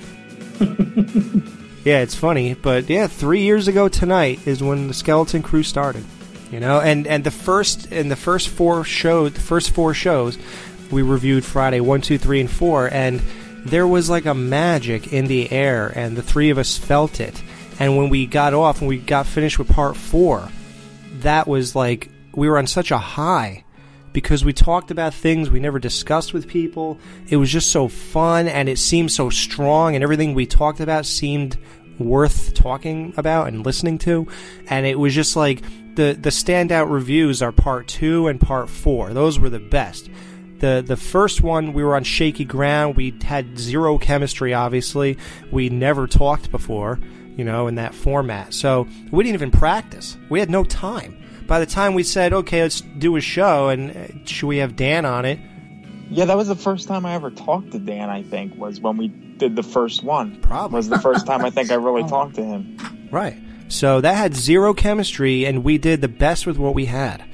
And then part two was just magical. Something about it was just like a, a, a euphoric fun. And then three was a little downer because of uh, what I did and what Dan did to part three. And then when part four hit, we were all on such another euphoric high. It was just, it was just perfect. And then we went from the best to the worst review, five, which was saved in post production. So that was it was just an interesting thing. So we realized because after we were done with that first night, we said, "Wow, this is easy. We're gonna do good. We have a good chemistry going, and it's fun." And all of a sudden, we got that fucking wake up call the right next goddamn day when we went to do part five. It's like, bam, brick wall, bitch. It ain't gonna be that easy. And it's like, shit. is this to be tough? And then all of a sudden we have to plot through the rest. It was, it was really interesting to to live that, I guess. Yeah, you recorded that. We did the first part of five, and then we're like, wait a minute, this is going nowhere. So then you stopped, and you did some editing, and we were like, you know, me and Dan were like, we were just off doing whatever, and then you came back, and you're like, eh. Oh, did I do that? Did I? Yeah, you did some editing. And then said, could we go back that night? Yeah, we went back that night. We were going. We went. Wow. I think till like seven or eight o'clock, and then we stopped. And you took like an hour and twenty minutes, and you sat down and you I cut like, shit out. plowed through that forty-five or fifty minutes. And I think, I honestly think you saved about 20 minutes, 25. twenty minutes of it. And then we went back for like another Another 45, another yeah, hour, another yeah. forty-five at about like nine thirty that night. And, And we- then from that, we only kept 30 minutes or something like that. right, and then that was the show. The first twenty that you saved, and then whatever you say from that second part, and that was that episode. And in all my in all my cutting, I oddly enough, whatever we said about Reggie the Reckless must have been such a boring topic or whatever that I accidentally just took him out of that show completely. And people were like, "How the fuck can you not talk about Reggie the Reckless?" We talked about him. He just was not worthy of. Just wasn't interesting. Right. You know, I tried to make everyone have a great time with every minute of the show. I don't want dead air. I don't want boring shit in there. I don't want like idle conversation in there. Unless it's moving along and getting somewhere, I just don't want it. So I get rid of it. Yeah, but I think after four was when we decided that that, that Dan was was probably going to become a, a fixture. I think it was after four or five. Mm-hmm. Yeah, well, we started having a lot of fun, and by the time we did Freddy vs. Jason, that was a blast. Oh God, yeah. I want to listen to that again. It's been years. I only Oh, think I listened. I only listened to these They're fun. once. Oh, you gotta listen to them. They're fun. This was fun too, though. Fuck. Yeah, yeah, like right now, that's the best part about the Skeleton Crew is that the fun never ends. We have hit so many roadblocks and so much bullshit and people trying to fuck with us and all this other kind of stuff, and yet we never, we just keep on trucking, I guess if you want to say, you know, it's just, it's just crazy. It never, it never ends. Um, and the fun never ends. I mean, just when you think a show's down and out, when Mike wasn't on and it sucked for three shows, Jamie comes on and revitalizes everything. Dan, the guy who's been there for so long, is not going to be on anymore. It's like, well, what the fuck? Why, you know, maybe we should just wrap it up at 100. This didn't work out. And then we said, no, why? I mean, we have really good friends who are capable of doing a fine show with us. And then we went with that. Then me and Mike patched things up, and then Mike's back in the fold. And, and now look, people think that our last two shows were some of the best stuff. So it just goes to show you, it's a life lesson. Don't ever quit, even if the, the you know you, the chips are down and you key people are missing and stuff. You can always you can always make it through if you believe in it and you believe in your vision and you just keep going because you believe in yourself and you're having fun with what you're doing and you have the right people around you. Even if the right people are not here anymore, that's because they became the wrong people. That's all that means. People could be great. You know, Dan was amazing. I I loved having him on the show, and he was a, a an amazing person to be with for two years on here, or two and a half, whatever. And uh, it just eventually declined to a point where we didn't want it no more. He didn't want it, and we didn't want it. And now look what happened. Now we're having it. We just had one of our funnest shows ever. So don't ever, ever think it's time to throw in the towel. It's never time. Unless you just lost it. Uh, yeah, the record breaking numbers. Uh, Freddy vs. Jason show is now. This is only on YouTube alone. 89,574 views. Holy shit. Wow. I think that's probably the highest uh, thing I've ever seen for a podcast. There might be other ones that have more, but this is. I've never seen anything like that. Freddy vs. Jason. Everybody loves it. Yep, they all want to hear about it. Third anniversary. Thank you, everybody, for sticking with us for that long. And uh, thank you, Jamie, Dave, Mike. It's been a blast. You have any closing words for the third anniversary? Well, It's you know, I emotional. loved being here, and I love you, and I love the show, and I am so happy that it has become what it's become because I, I just got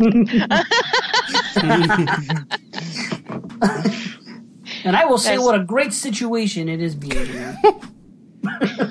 Ding. Can you imagine if we weren't all doing this show together? Yeah. Shit, I gotta go. oh god. I, it's it's it's um I don't know. It's just amazing that damn to think when this thing started three years ago that it would still be here today. I would have never thought. Me neither. Wow. I remember making jokes like by the twenty fourth show or something. Like, how many more of these do we have to do? Mhm. And I remember somebody got pissed and they were like, "Well, fuck! If you don't want to be here, then get the fuck out of here. Then no one's telling you to do this." And I was like, "Like some people just don't get my jokes. Like, I don't. Maybe I, I okay. If I'm not funny, that's fine. But you gotta at least get that I'm kidding." Like when I bust Jamie's ball sometimes and we, we play fight and stuff, some people actually get mad at that.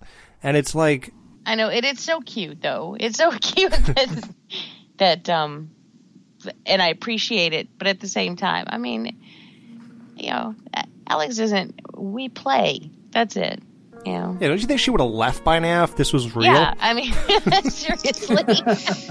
Unless I'm She's just a gonna huge masochist. Just like Mike. Mike's a masochist. We know that. So Exactly. that's why he's back. Fuck. he wants the abuse. Uh, I love it. So, yeah, that's Skeleton Crew third anniversary. Great three years. Show 3D. Friday the 13th 3. 333. 3 ple- pe- ple- people plus 1. Pleeple. Wow. Pleeple. That's the magic number. Pleeple. All right, guys. Well, that's enough rambling. So we'll see you again on show f- uh, four. We have no idea what that's going to be about. It, pro- you know what? Probably a retrospective, but we're not sure. So we'll just tickle your ass with a feather with that one. We're not Ooh, really sure about. tickles. Yeah, it might be a retrospective. Maybe. Maybe Maybe so, maybe not. Good night. See ya. Waiters.